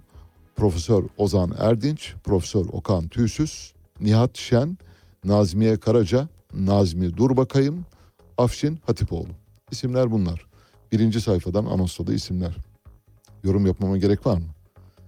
Bu isimlerin içinde benim hiç duymadığım bugüne kadar 35 yıllık bir gazeteciyim naçizane bu memlekette hiç duymadım bugüne kadar hiç ama bakın bir defa bile bende bir çağrışım yaratmayan birkaç isim var. Bu bir. iki bunların arasında depremde doğrudan ilintisi olan iki üç isim var toplam. Geri kalanı abi sen de gel bak bir, bir şey başlatıyoruz abi vallahi sen de çok güzel olacak. Herkesten görüş alıyoruz toplayın. Çocuklar toplayın şöyle memlekette ne kadar çok ehli vukuf varsa onların görüşlerini alalım. Vallahi ben size söyleyeyim Hürriyet bu şeyle yazı dizisiyle beni sükutu hayale uğrattı maalesef. İsimleri siz de bir eğer bulursanız Hürriyet'in siz de bir bakın bakalım. Hakikaten sizde de aynı duyguyu yaratıyor mu? Ben çok e, üzüldüm. Yani Hürriyet'in çok iyi bir iş yapacağını düşündüm dün öyle söyledim. Fakat Hürriyet bizi hayal kırıklığına, sükutu hayale uğrattı. Yeni Şafak'tayız. Yeni Şafak Sabih Kanadoğlu'nun ölüm haberini vermiş. Bu arada Sabih Kanadoğlu'nu kaybettik. Eski Yargıtay Cumhuriyet Başsavcısı. Malum bu 367'nin mimarı. 367 vekil olmadan meclis toplanmış sayılamaz demişti. 367'nin mimarı bu arada e, Yargıtay e, irtica eylem planı, Ergenekon, Balyoz, Ayışı, Eldiven, Yakamoz, Atabeyler, Beykoz davaları gibi pek çok davalarda her seferinde tutuklanacak kişiler arasında adı geçti. O günlerde bendeniz görev yaptım televizyonda. Ee, Sabih Kanadoğlu tutuklanıyor diye bir haber dolaştı e, internet sitelerinde. Ben de kendisini aradım. Dedim ki efendim böyle bir haber dolaşıyor acaba doğru mu? Vallahi dedi Ali Bey evdeyim oturuyorum. Ee, herhangi bir şey yok. Ama herhalde beni gözaltına alıca- alabilirler yani böyle gözüküyor dediler. Hiçbir şey olmadı bu arada gözaltına alınmadı. Haberin müellifi benim yani Sabih Kanadoğlu ile ilk konuşan hayır evimdeyim oturuyorum bekliyorum eğer gözaltına alacaklarsa buradayım dediği şeyi bana söylemişti. Ee, Epey de bir konuşulmuştu o dönemde. Sabih Kanadoğlu hayatını kaybetti. 85 yaşında. Fazilet Partisi'nin kapatılma sürecini Vural Savaş'tan devralan Sabih Kanadoğlu 367 vekil olmadan Türkiye Büyük Millet Meclisi'nin toplanmış sayılamayacağı yorumuyla 2007'de Cumhurbaşkanlığı seçiminin iptaline giden yolu açan isim olmuştu Sabih Kanadoğlu. Bazı gazeteler e, hakaretamiz ifadelerle ölümünü verdiler. Bazıları daha nötr ifadelerle verdiler. E, Yeni Şafak'ta 367'nin mucidi diyerek e, bir şeyle bir e, göndermeyle yani kinayeli bir gönderme yapıyor. Yeni Şafak'ın birinci sayfasında altta bir haber var. Bunu da paylaşacağım. Sonra milli gelire geçeceğiz. Müteahhiti FETÖ'cü çıktı diyor. Ebrar sitesinden bahsediyor. Ebrar sitesinin müteahhitlerinden Mustafa Timur Banga'nın FETÖ üyesi olduğu ve 2016'da yurt dışına kaçtığı ortaya çıktı. Sitenin müteahhitlerinden AD ise geçen hafta taksirle birden fazla kişinin ölümüne neden olmak suçlamasıyla tutuklanmıştı. Evet böylece müteahhitlerin şimdi FETÖ'cüler bu tarafa FETÖ'cü bu FETÖ'cü bu değil falan böyle papatya falı bakar gibi haberlerini göreceğiz. Cumhuriyet gazetesindeyiz. Cumhuriyet'in birinci sayfasında 45 bin can gitti istifa eden yok diyor Cumhuriyet. Şöyle yazmış. Oy için imar barışı getirenler. iş bilenlere el çektirenler, denetimi kağıt üzerinde bırakanlar, liyakatsiz kadrolar, eğitimsiz usta ve müteahhitler, kaçak yapıya göz yumanlar, sınıfta kalan kamu kurumlarıdır diyor. Depremlerde 45 bin can kaybettik. Buna karşın yıkımdan sorumlu tek bir isim bile istifa etmedi. Geç müdahale nedeniyle eleştirilen iktidarsa helallik istemekle yetindi. Yurttaş hakkımızı helal etmiyoruz diyor. Ben Ali Çağatay, Radyo Sputnik'te seyir halindesiniz. Müthiş bir Kuzuların Sessizliği filmi oynanıyor şu anda maalesef kimsenin sesini çıkarmadığını görüyoruz. Bu devletin kadim devlet, bani devlet, baba devlet olması ilkesiyle bağdaşmıyor. Habercilik, birilerinin verilmesini istemediği olayları açıklamak ve kamuoyuyla paylaşmaktır. Bu kapsamın dışında kalan olayları vermek habercilik değil, halkla ilişkiler faaliyetidir. George Orwell. Ali Çağatay'la Seyir Hali hafta içi her sabah 7 ile 9 arasında Radyo Sputnik'te.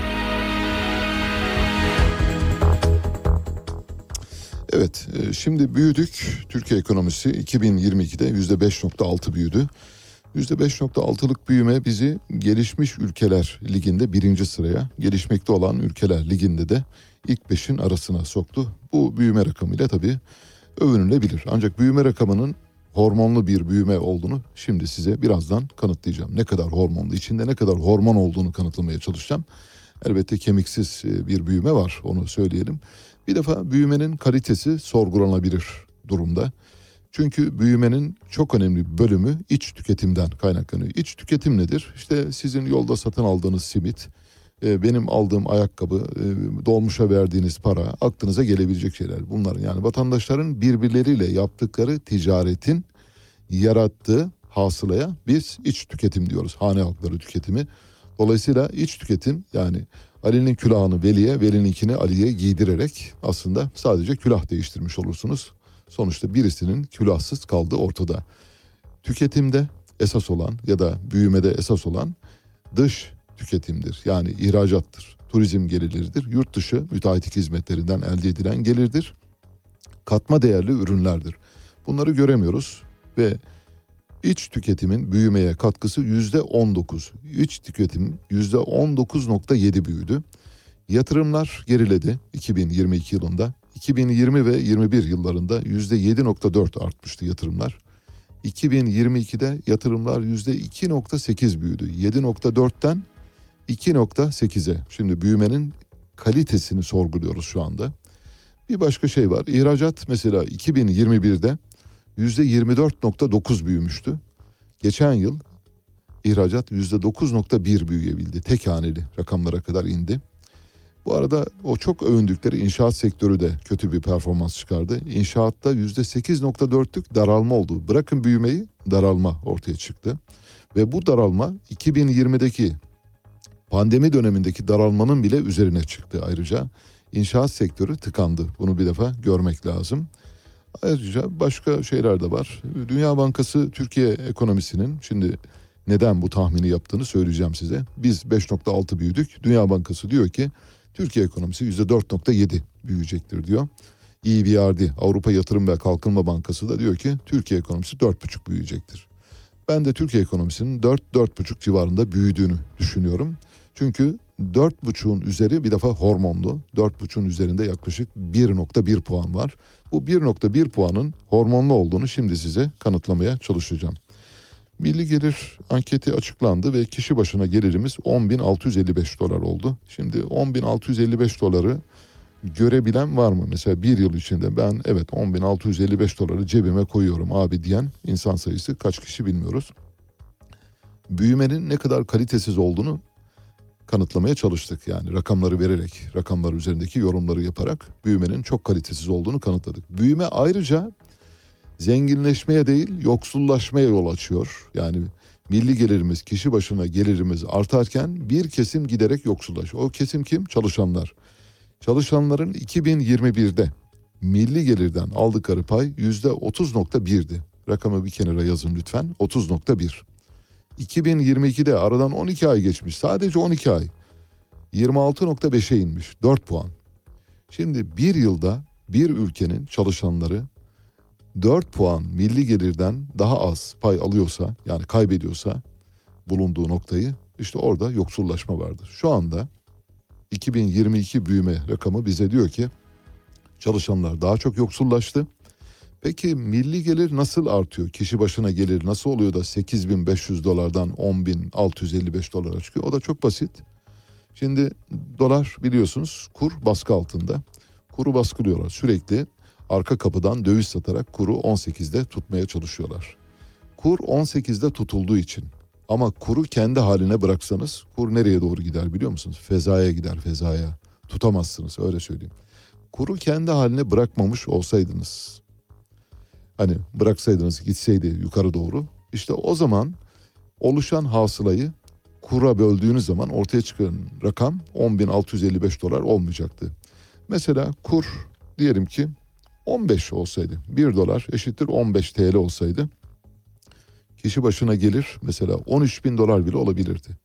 Yani kuru biraz daha baskılayıp aşağı doğru ittirebilselerdi şu anda 10.655 dolar değil 11 bin doları konuşabilirdik 12 bin doları konuşabilirdik.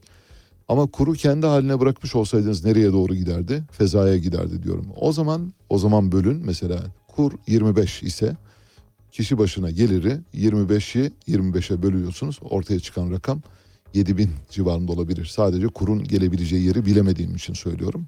Çünkü onu tahmin etmek son derece zor. Buradan şu sonuç çıkıyor. Son cümlemi söyleyeceğim. Sonra elektrik tüketiminin büyümeye nasıl bir hormonlu katkı verdiğine dair akademik tezleri paylaşacağım sizinle. İddiamız şudur. 2016 yılından bu yana Türkiye ısrarla yaz saati uygulamasına devam ederek aslında gereksiz, anlamsız, boş yere elektrik tüketimi yaparak yani hava kararırken, karanlıkken işe gitmek üzere ayağa kalkan insanların yarattığı aydınlanma, sokaklar, metrolar, metrobüsler ve her türlü yerdeki aydınlatmaları düşündüğünüzde, fabrikalardaki aydınlatmaları düşündüğünüzde fazladan gereksiz bir elektrik tüketimi ortaya çıkıyor. 2 saat. 2 saatlik bir zaman diliminde hiç kullanmamamız gereken bir elektriği kullandığımız için bu elektrik tüketimi bize büyüme rakamı olarak geliyor ve büyümeyi yukarı doğru çekiyor. Birazdan rakamları paylaştığım zaman dehşetle göreceksiniz ki elektrik tüketiminin büyümeye sunduğu katkı öyle yabana atılır bir şey değil. Şimdi son cümleyi söyleyeceğim sonra akademik tezlere geçeceğim. Hikayemiz şudur. Türkiye'nin enflasyonu %85'e kadar çıktı mı? Tüketici enflasyonu. Enflasyon patladığı için, enflasyon çok yüksek olduğu için tabii yüksek enflasyonda büyüme de yüksek oluyor. Örneğin geçen yıl iki buçuk liraya aldığınız ekmek şimdi kaç para? 5 lira. Bu durumda ne oluyor? Ekmeği 5 liraya yemiş oluyorsunuz. Ekmeği 5 liraya pahalı yiyorsunuz ama ekmeğin o 5 liralık fiyatı ekonomik büyümede yüzde yüze yakın bir katkı sağlıyor. Deniliyor ki bakın Türkiye'de fiyatlar buradan buraya gelmiş. Yani Türkiye'deki fiyatlar düzeyi, enflasyondaki artış düzeyi o kadar yüksek ki bu yüzden TL bazında enflasyonun yarattığı büyüme o kadar büyük ki bu büyümeyi baskı altındaki kura böldüğünüz zaman ortaya çıkan rakam bu oluyor işte. Eğer kuru bıraksaydınız kendi haline, kur bırak bıraktığınız takdirde gittiği yerde hesaplamaya kalkarsanız mesela kurun 25 liraya çıktığını düşünün. O zaman oluşan enflasyonla oluşan yani enflasyona paralel bir kur artışı olmuş olsaydı o zaman yine 8000 8500 dolar civarında bir milli gelirimiz olacaktı. Bugün milli gelir 10.655 dolar ise biz bunu yüksek enflasyona borçluyuz. Hesaptan dolayı gayri safi hasılayı enflasyonla ortaya çıkan gayri safi hasılayı kura bölüyorsunuz ortaya çıkan rakam milli gelir oluyor. Eğer neden 10.655 dolar oldu 10.655 dolara çıkmak peki bir zenginlik değil mi diyorsanız zenginlik. Şimdi çok hızlı biçimde e, akademik tezlere geçeceğim. Bir tanesi Gümüşhane Üniversitesi ve Karadeniz Teknik Üniversitesi'nden iki, e, üç akademisyenin ortak çalışması. Mürşit Recepoğlu, Muharrem Akın Doğanay ve Mustafa Kemal Değer'in enerji tüketimiyle ekonomik büyüme arasındaki ilişkiler bağlamında bir araştırması, veri analizleri yapmışlar. Ayrıca bu veri analizi içinde dünyadaki saygın pek çok akademisyenin tezlerine de gönderme yapılmış. Mesela Kraft Kraft'ın e, bir tezine gönderme yapıyorlar. O tezde de diyor ki evet elektrik tüketimi büyümeyi olumlu yönde etkiler ve büyümeyi yukarı doğru çeker diyor. Yine bir başka e, Abosedra Bagastani İranlı bir e, bilim insanının makalesine göndermiş e, gönderme yapmışlar. Orada da ekonomik büyüme ile elektrik tüketimine doğru yönlü bir nedensellik bağı bulunmaktadır diyor. Ghosh adında bir bilim insanının, Hindistanlı bir bilim insanının tezine gönderme yapmışlar. Orada da aynı şekilde elektrik tüketimi büyümeyi yukarı doğru çeker diyor. Altınay ve Karagöl'ün yine iki Türk akademisyenin tezleri değişkenler arasında elektrik tüketiminden ekonomik büyümeye doğru Granger neden- nedensellik tespiti yapılmıştır diyor. Yani olumlu etkiliyor. Mehrara adında bir akademisyenin tezi var. Orada da bu çalışmada ekonomik büyümeden elektrik tüketimine doğru tek yönlü bir nedensel ilişki yakalanmıştır diyor. Bir tek yön var bir de çift yön. Çift yönü biraz önce izah etmiştim. Yani elektrik tüketimiyle büyümeyi hormonlu hale getiriyorsunuz. O büyüyen ekonomi size dönüyor tekrar bir yeni büyüme sağlıyor. Buna çift yönlü büyüme diyoruz. Başka akademisyenler de var. Mesela bir Alman akademisyen Bohm. Onun araştırması orada da elektrik tüketimiyle nedensellik vardır diyor büyüme arasında. Yine Sinha adında bir bilim insanının 88 ülkeyi kapsayan elektrik tüketimiyle büyüme arasındaki ilişkileri irdeleyen araştırmasında şöyle diyor. Elektrik tüketimiyle ekonomik büyüme arasındaki eş bütünleşik ilişki mevcuttur. Ayrıca değişkenler arasında çift yönlü nedensellikte tespit edilmiştir diyor.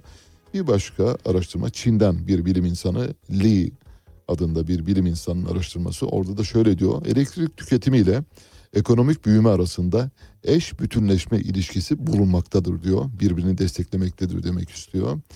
Usta ve Berber adında iki akademisyenin çalışması var e, Türkiye'den.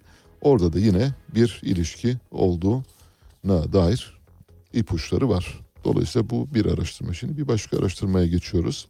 Bütün bunların tamamı hepsini tek tek hani böyle iğneyle kuyu kazarcasına çıkardım, buldum. Onları özetlemeye çalışıyorum size.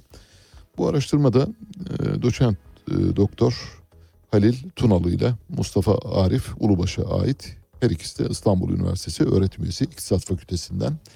Şöyle diyor.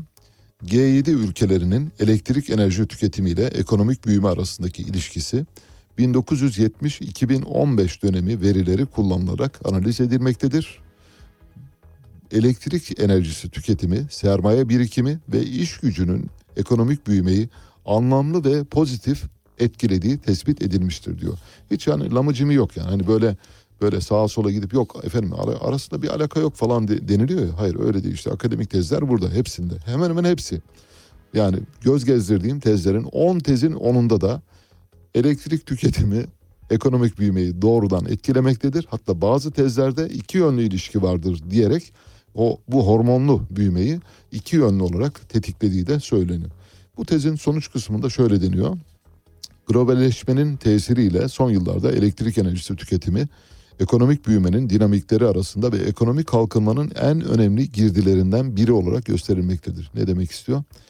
Ekonomik kalkınmanın en önemli girdileri, en önemli. Buradaki şeye dikkatinizi çekiyorum. En önemli. Yani daha önemlileri var ama bu en önemlisi. Elektrik tüketimi her şeyin başı. O yüzden şöyle diyor. Analiz sonucunda burası çok önemli. Belki de en vurucu kısmı bu. Lütfen bunu hatta diğer makaleleri belki zamanımız kalmadığı için birazdan çünkü Doğan Kalafat'la konuşacağız. Mümkün olduğu kadar süreyi iyi kullanmaya çalışıyorum. Biraz da böyle hani e, otomatiğe bağlanmış gibi anlatmaya çalışıyorum ama kusuruma bakmayın biraz hızlı yapmamız lazım. Fakat bu bölümü aklınızda tutun. Yani bu akademik çalışmada şu bölümü aklınızda tutmanızı rica ediyorum. Şöyle diyor. Analiz sonucunda her kelimenin hakkını vererek lütfen dinlemeye çalışın. Kişi başı elektrik enerjisi tüketiminde meydana gelecek yüzde birlik bir artışın reel gayri safi hasılayı yaklaşık yüzde 0.44 oranında brüt sermaye birikiminde meydana gelecek yüzde birlik artışın yaklaşık olarak 0.47 oranında iş gücü miktarında meydana gelecek yüzde birlik artışın gayri safi hasılayı 0.48 oranında artırdığı bulgularına ulaşılmıştır. Şimdi üç tane parametre var. Diyor ki bir, elektrik enerjisiyle büyüme arasında nasıl bir ilişki vardır diyor, soruyor. İki, brüt sermaye birikimiyle büyüme arasında nasıl bir ilişki vardır diye sorguluyor. Üç, iş gücü miktarındaki büyüme ile artışla büyüme arasında nasıl bir ilişki vardır diyor. üçüne ilişkin rasyoları vermiş, rakamları vermiş. En yüksek rasyolardan üçünü buraya almış. Örneğin elektrik tüketimini yüzde bir artırdığınız takdirde. Şimdi şöyle düşünün. Türkiye'nin toplamında genel olarak elektrik tüketimini yüzde bir sadece yüzde bir artırdığınız takdirde büyüme ne kadar artıyor biliyor musunuz? 0.44 puan. Dehşet verici bir rakam. Yani böyle bir şey yok. Bedavadan büyüme yaratıyorsunuz. Bedavadan. Yüzde bir artırıyorsunuz 0.44 büyümeye ilave ediyorsunuz. Yüzde iki artırdınız 0.88 koyuyorsunuz. Nasıl? Bunu logaritmik olarak götürün. Yani yüzde üç artırdığınız zaman, dört artırdığınız zaman tabii elektrik tüketimini böyle birdenbire yüzde birden yüzde ikiye çıkarmak çok zor. Onu biliyorum. Ama hani bir hesap yapmak gerekiyorsa hesap meydanda sermaye birikiminden bile sermaye birikimini yüzde bir artırdığınız takdirde büyümeyi 0.47 artırabiliyorsunuz. Sermaye bildiğiniz yani yatırım yapıyor insanlar geliyor fabrika kuruyor. O bile büyümeye 0.47 yani her yüzde birlik sermaye birikimi 0.47'lik katkıda bulunurken her yüzde birlik elektrik tüketimi 0.44 katkıda bulunuyor. Neredeyse sermaye kadar. İş gücünü bir puan artırdığınızda sermaye birikimini yani iş gücünü artırdığınızda büyümeye 0.48 katkıda bulunuyorsunuz. Elektrik tüketimi o kadar mucizevi bir kaldıraç ki neredeyse sermaye birikimi kadar yani yatırım kadar neredeyse iş gücü kadar etkili olabiliyor. İşte şimdi bu 5.6'nın içinden şeyi çekin. Hani X'i yerine yerleştirmek için onlara bakmanız gerekiyorsa onlara bir bakın. Bir başka makale şöyle. Türkiye ekonomisinde enerji tüketimiyle ekonomik büyüme. Selçuk Üniversitesi'nden iki akademisyene ait Mehmet Mucuk ve Doğan Uysal'a ait bir makale. Bu makalede de aynı sonuçlara yer veriliyor. E, makalenin özet kısmını geçiyorum. Bir başka bunların hepsini tek tek derledim ve okudum, baktım hepsine. Hepsi de aynı sonuçlara ulaşıyor. Elektrik tüketimi ve ekonomik büyüme arasındaki ilişki diyor. BRICS ülkeleri için bir uygulama. Bu meseleyi BRICS'e yaymış. BRICS biliyorsunuz e, Brezilya, Hindistan, Rusya, Çin ve e, Güney Afrika'ya verilen ad bir ortak e, ülkeler grubu olarak biliniyor. Böyle bir grup var. Yani kendi aralarında özel anlaşmalar olan bir gruptan bahsediyoruz. BRICS ülkeleriyle ilgili araştırmayı Cumhuriyet Üniversitesi'nden Ahmet Şengönül ve Şerife Merve Koşaroğlu yapmış. Şöyle diyor çalışmanın e, giriş kısmında. Bu çalışmada son dönem ekonomik büyüme hızları ve gelişme potansiyelleriyle dikkat çeken BRICS ülkelerinde ekonomik elektrik tüketimi ve ekonomik büyüme ilişkisi araştırılmıştır. 1990 2014 dönemi yıllık verileriyle yapılan nedensellik test sonucu kısa dönemde elektrik tüketiminden gayri safi hasılaya, uzun dönemde ise gayri safi hasıladan elektrik tüketimine doğru bir nedensellik ilişkisi saptanmıştır diyor. BRICS ülkeleri BRICS'i şöyle gözünüzün önüne getirin. Dünyanın en fazla nüfusa yani dünya nüfusunun yüzde 50'sinden fazlasını oluşturan. Çin var, Hindistan var, Brezilya var, Rusya var, Güney Afrika var. Bu ülkelerin elektrik tüketimlerini etüt etmiş ve elektrik tüketiminin büyümeye katkı sunduğunu, büyümenin de elektrik tüketiminden beslenerek tekrar e, geri dönüşlü olarak ikincil e, sebeple de yani geri dönüşlü olarak tekrar katkı sunduğunu söylüyor. Hormonlu veriyorsunuz, hormon tekrar sizi ayrıca büyüten bir mekanizma olarak karşınıza çıkıyor. Bir başka araştırma var. Ona geleceğim. Evet BRICS ülkeleriyle olanı geçiyorum artık onun üzerinde daha fazla konuşmaya gerek yok çünkü vaktimiz daralıyor maalesef.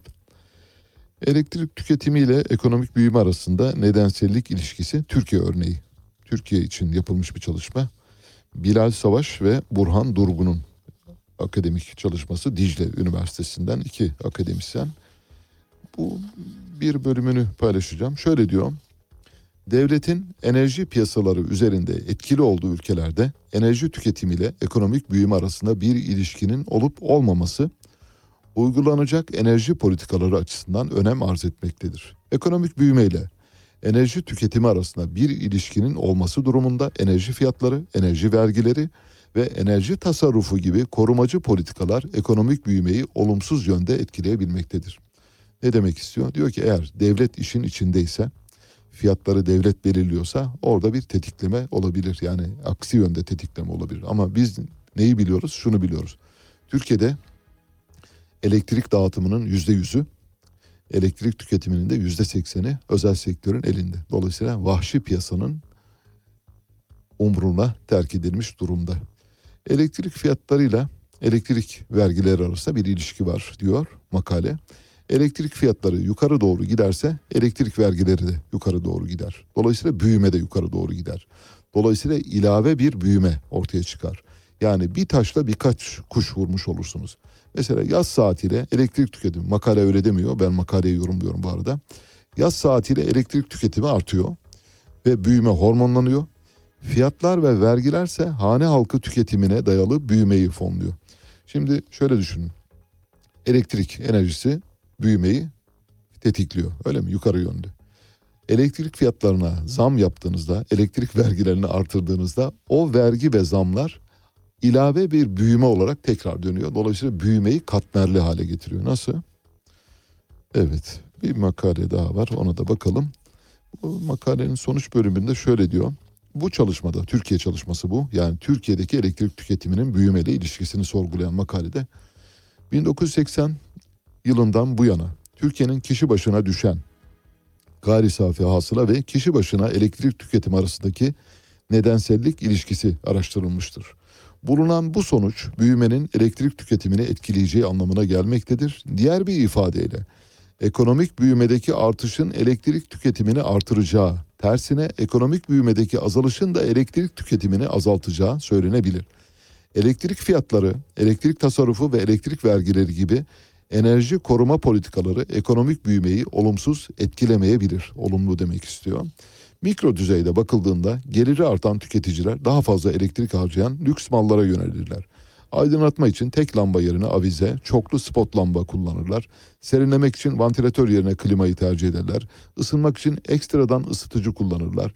Lüks beyaz eşya olan kurutma makinesi ve benzerlerinin hayatımıza girmesi, elektrikle çalışan spor aletlerinin alınması, elektrikli aletlerin üst modelleriyle değiştirmesi gibi örnekler elektrik tüketimini artıran sebepler arasında yer almaktadır diyor. Evet sanıyorum yeterli oldu diye düşünüyorum. Hani bugüne kadar kafanızda şöyle bir soru işareti varsa elektrik tüketimi acaba büyümeyi tetikliyor mu? Evet tetikliyor. Üstelik de iki yönlü tetikliyor. Vergi ve zamlar yaptığınız takdirde o size yeni bir büyüme olarak dönüyor. Bu yılki 2022 5.6 büyümenin içinde elektrik tüketiminin ihmal edilemez çok önemli bir katkısı olduğunu söyleyelim. Son cümleyi ifade ediyorum sonra telefon bağlantımız olacak. Elektrik tüketimini yüzde bir artırdığınız takdirde büyümeyi 0.44 artırıyorsunuz. Aradaki ilişki bu kadar kesin, net ve anlamlı. Bu yüzden de biz 2016 yılından bu yana sabahın köründe kalkarak işimize, okulumuza, yurdumuza, yuvamıza gitmek zorunda kalıyorsak işte buna katlanmak istedikleri içindir. Yani buna katlanmamız isteniyor. Maalesef e, çocuklarımızın ruh sağlıkları son yıllarda bu meseleden dolayı bir hayli sıkıntılı ama yapacak bir şey yok maalesef. Evet. Peki geldik depremi konuşacağız şimdi. Profesör Doktor Doğan Kalafat'la konuşacağız. Boğaziçi Üniversitesi Kandilli Rasathanesi Deprem Araştırma Enstitüsü Müdürü Profesör Doktor Doğan Kalafat şu anda telefon attığımızda. Doğan Hocam hoş geldiniz. Ee, hoş bulduk. Şimdi e, depremle ilgili e, sizin de e, basına yansıyan, kamuoyuna yansıyan açıklamalarınız var. Hem onların eşliğinde konuşacağız. E, ama başlamadan önce bir e, kişisel notumu aktarmak istiyorum. Sizinle konuşmayı özellikle istedim. Çünkü Boğaziçi Kandilli Rasathanesi bizim için deprem konusunda bir manifest oluşturuyor. Manifesto yani sizin söyledikleriniz hem Türkiye Cumhuriyeti Devleti'ni 85 milyonu her şeyi bağlıyor. O bakımdan yani elbette bilim insanlarının her birinin görüşleri saygındır. Onları saygıyla karşılıyoruz ama sizin söylediğiniz her kelimenin böylesi bir süzgeçten geçtiğini e, biliyorum, düşünüyorum. O sebeple konuşmak istedik. Açıklamanızın bir tanesi şuydu. Ben bunu özetleyeceğim. Sonra size sözü vereceğim. Yaklaşık 15 dakika boyunca araya girmeden konuşmanızı isteyeceğim sizden. Dediniz ki 2030 yılında %64 olasılıkla 7'nin üzerinde 7.1 ya da 7.2'lik bir deprem olabilir. Şimdi önümüzde 7 yıl var. Dolayısıyla bu 7 yıl içinde bizim İstanbul'u yeniden taşıyabilme imkanımız var. Tabii 7 yıldan daha önce de olabilir bunu biliyoruz olasılık hesaplarıyla. Ama daha sonra olma ihtimali de var. O olasılıklar işte 2090 yılında %95'e kadar çıkıyor. Sizi dinliyoruz. Şu anda içinde bulunduğumuz durum nedir? Ee, özellikle e, tabii bugünkü Kahramanmaraş e, merkezi depreme gönderme yaparak başlayabilirsiniz. Oradan İstanbul depremiyle sonuçlandırabilirsiniz. Buyurun efendim. Evet, öncelikle e, düzeltmem gerekir. E, ben e, Kandil Hastanesi Bölgesel Deprem Tsunami İzleme ve Değerlendirme Merkezi müdürüyüm. Tamam hocam. Ee, Onu belirteyim. Tamam. E, şimdi e, tabii bu sabah olan e, depremde dahil olmak üzere bildiğiniz gibi 6 Şubat sonrasında bölgede çok yoğun deprem aktivitesi e, meydana geldi. Evet. Tabii bu aktivitenin esas sorumlusu iki büyük e, kırılma ve daha sonra meydana gelen 6-4 büyüklüğündeki Hatay'da e, meydana gelen deprem. Evet. Ve bunların artçıları. Dolayısıyla çok geniş bir alanda e, bu üç depremde enerji boşalımı olduğu gibi yine bu fay zonunda ki geniş bir zon bu içinde birçok e, tali diri kırık parçası barındıran e, bir zon. Evet. E, Bunlara bu e, küçük e, talih kırıklara da e, enerjinin bir kısmı biz stres diye gerilme diye tabir ediyoruz transfer etti. Dolayısıyla bir şekilde bu faylarda biriken enerjinin çok hızlı bir şekilde birikmesine ve dolayısıyla kırılmalara neden oldu. Evet. Yani bizim normalde yaklaşık 6 ayda aldığımız deprem sayısını bütün ülke çapında hemen hemen 3 haftada bir ayda aldık. Dolayısıyla gerçekten e, bölgede e, olağanüstü bir deprem e, etkinliği var. E, Evet. Artçılar var. Artçıların e, dağılımını takip ediyoruz. E, ve şunu söyleyebilirim.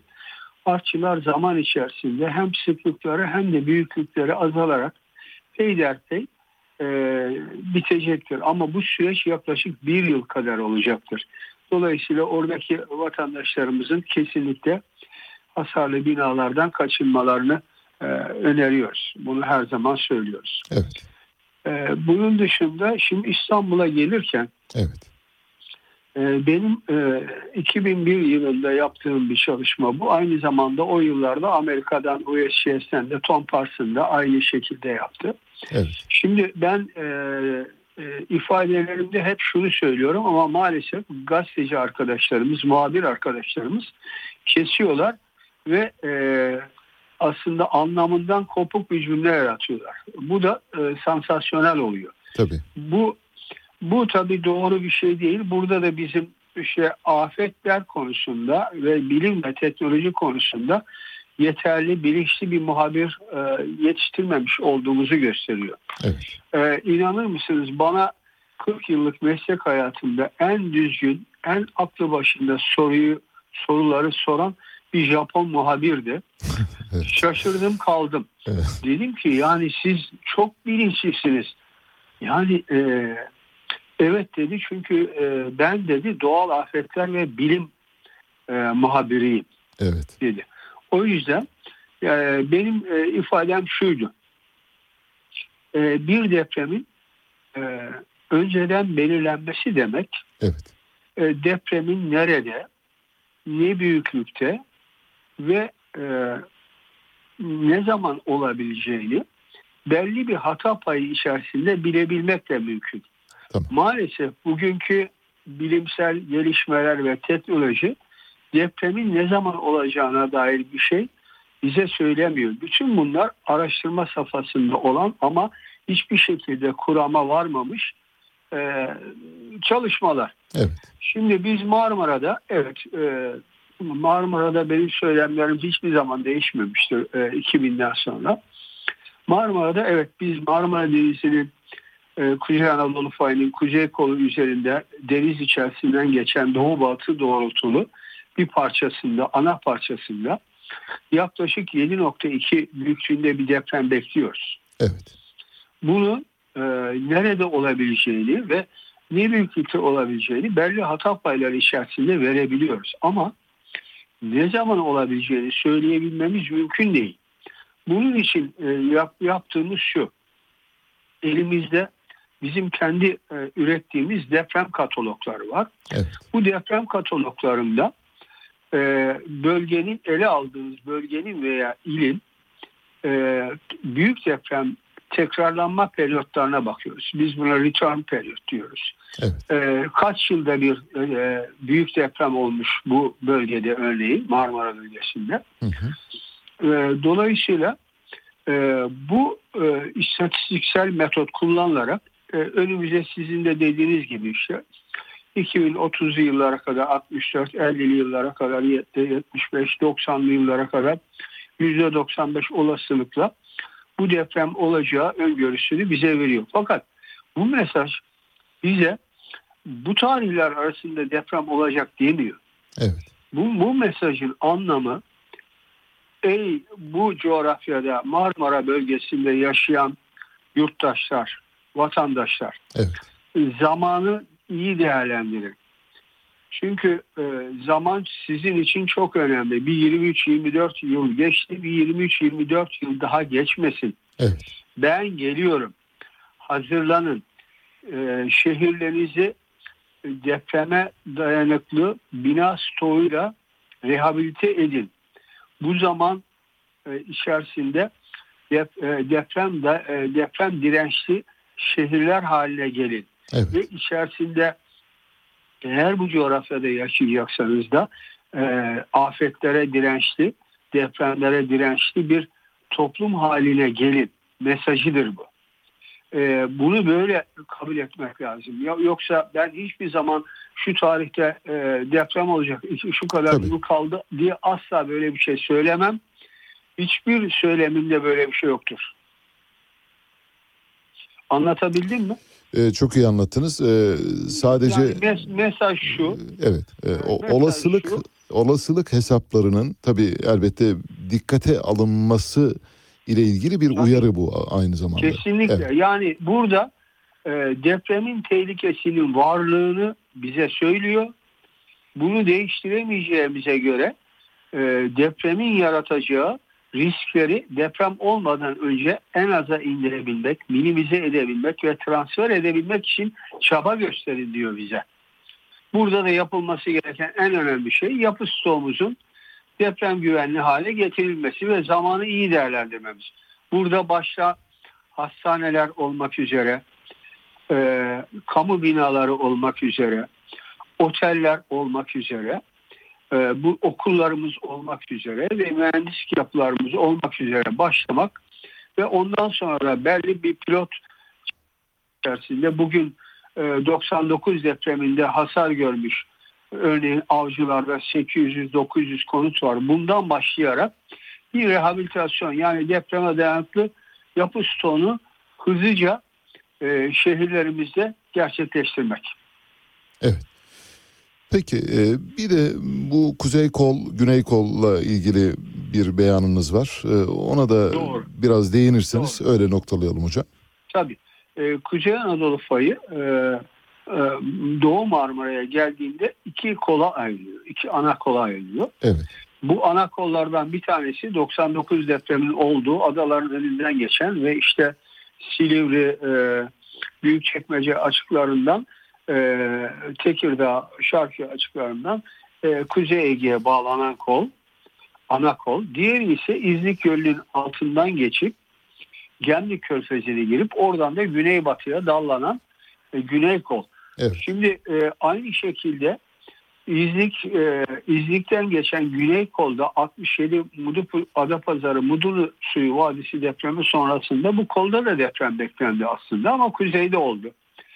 E, dolayısıyla burası da çok uzun süredir e, sakin, e, enerjisini boşaltmamış ve biz bunların her ikisine de sismik boşluk diye tanımlıyoruz.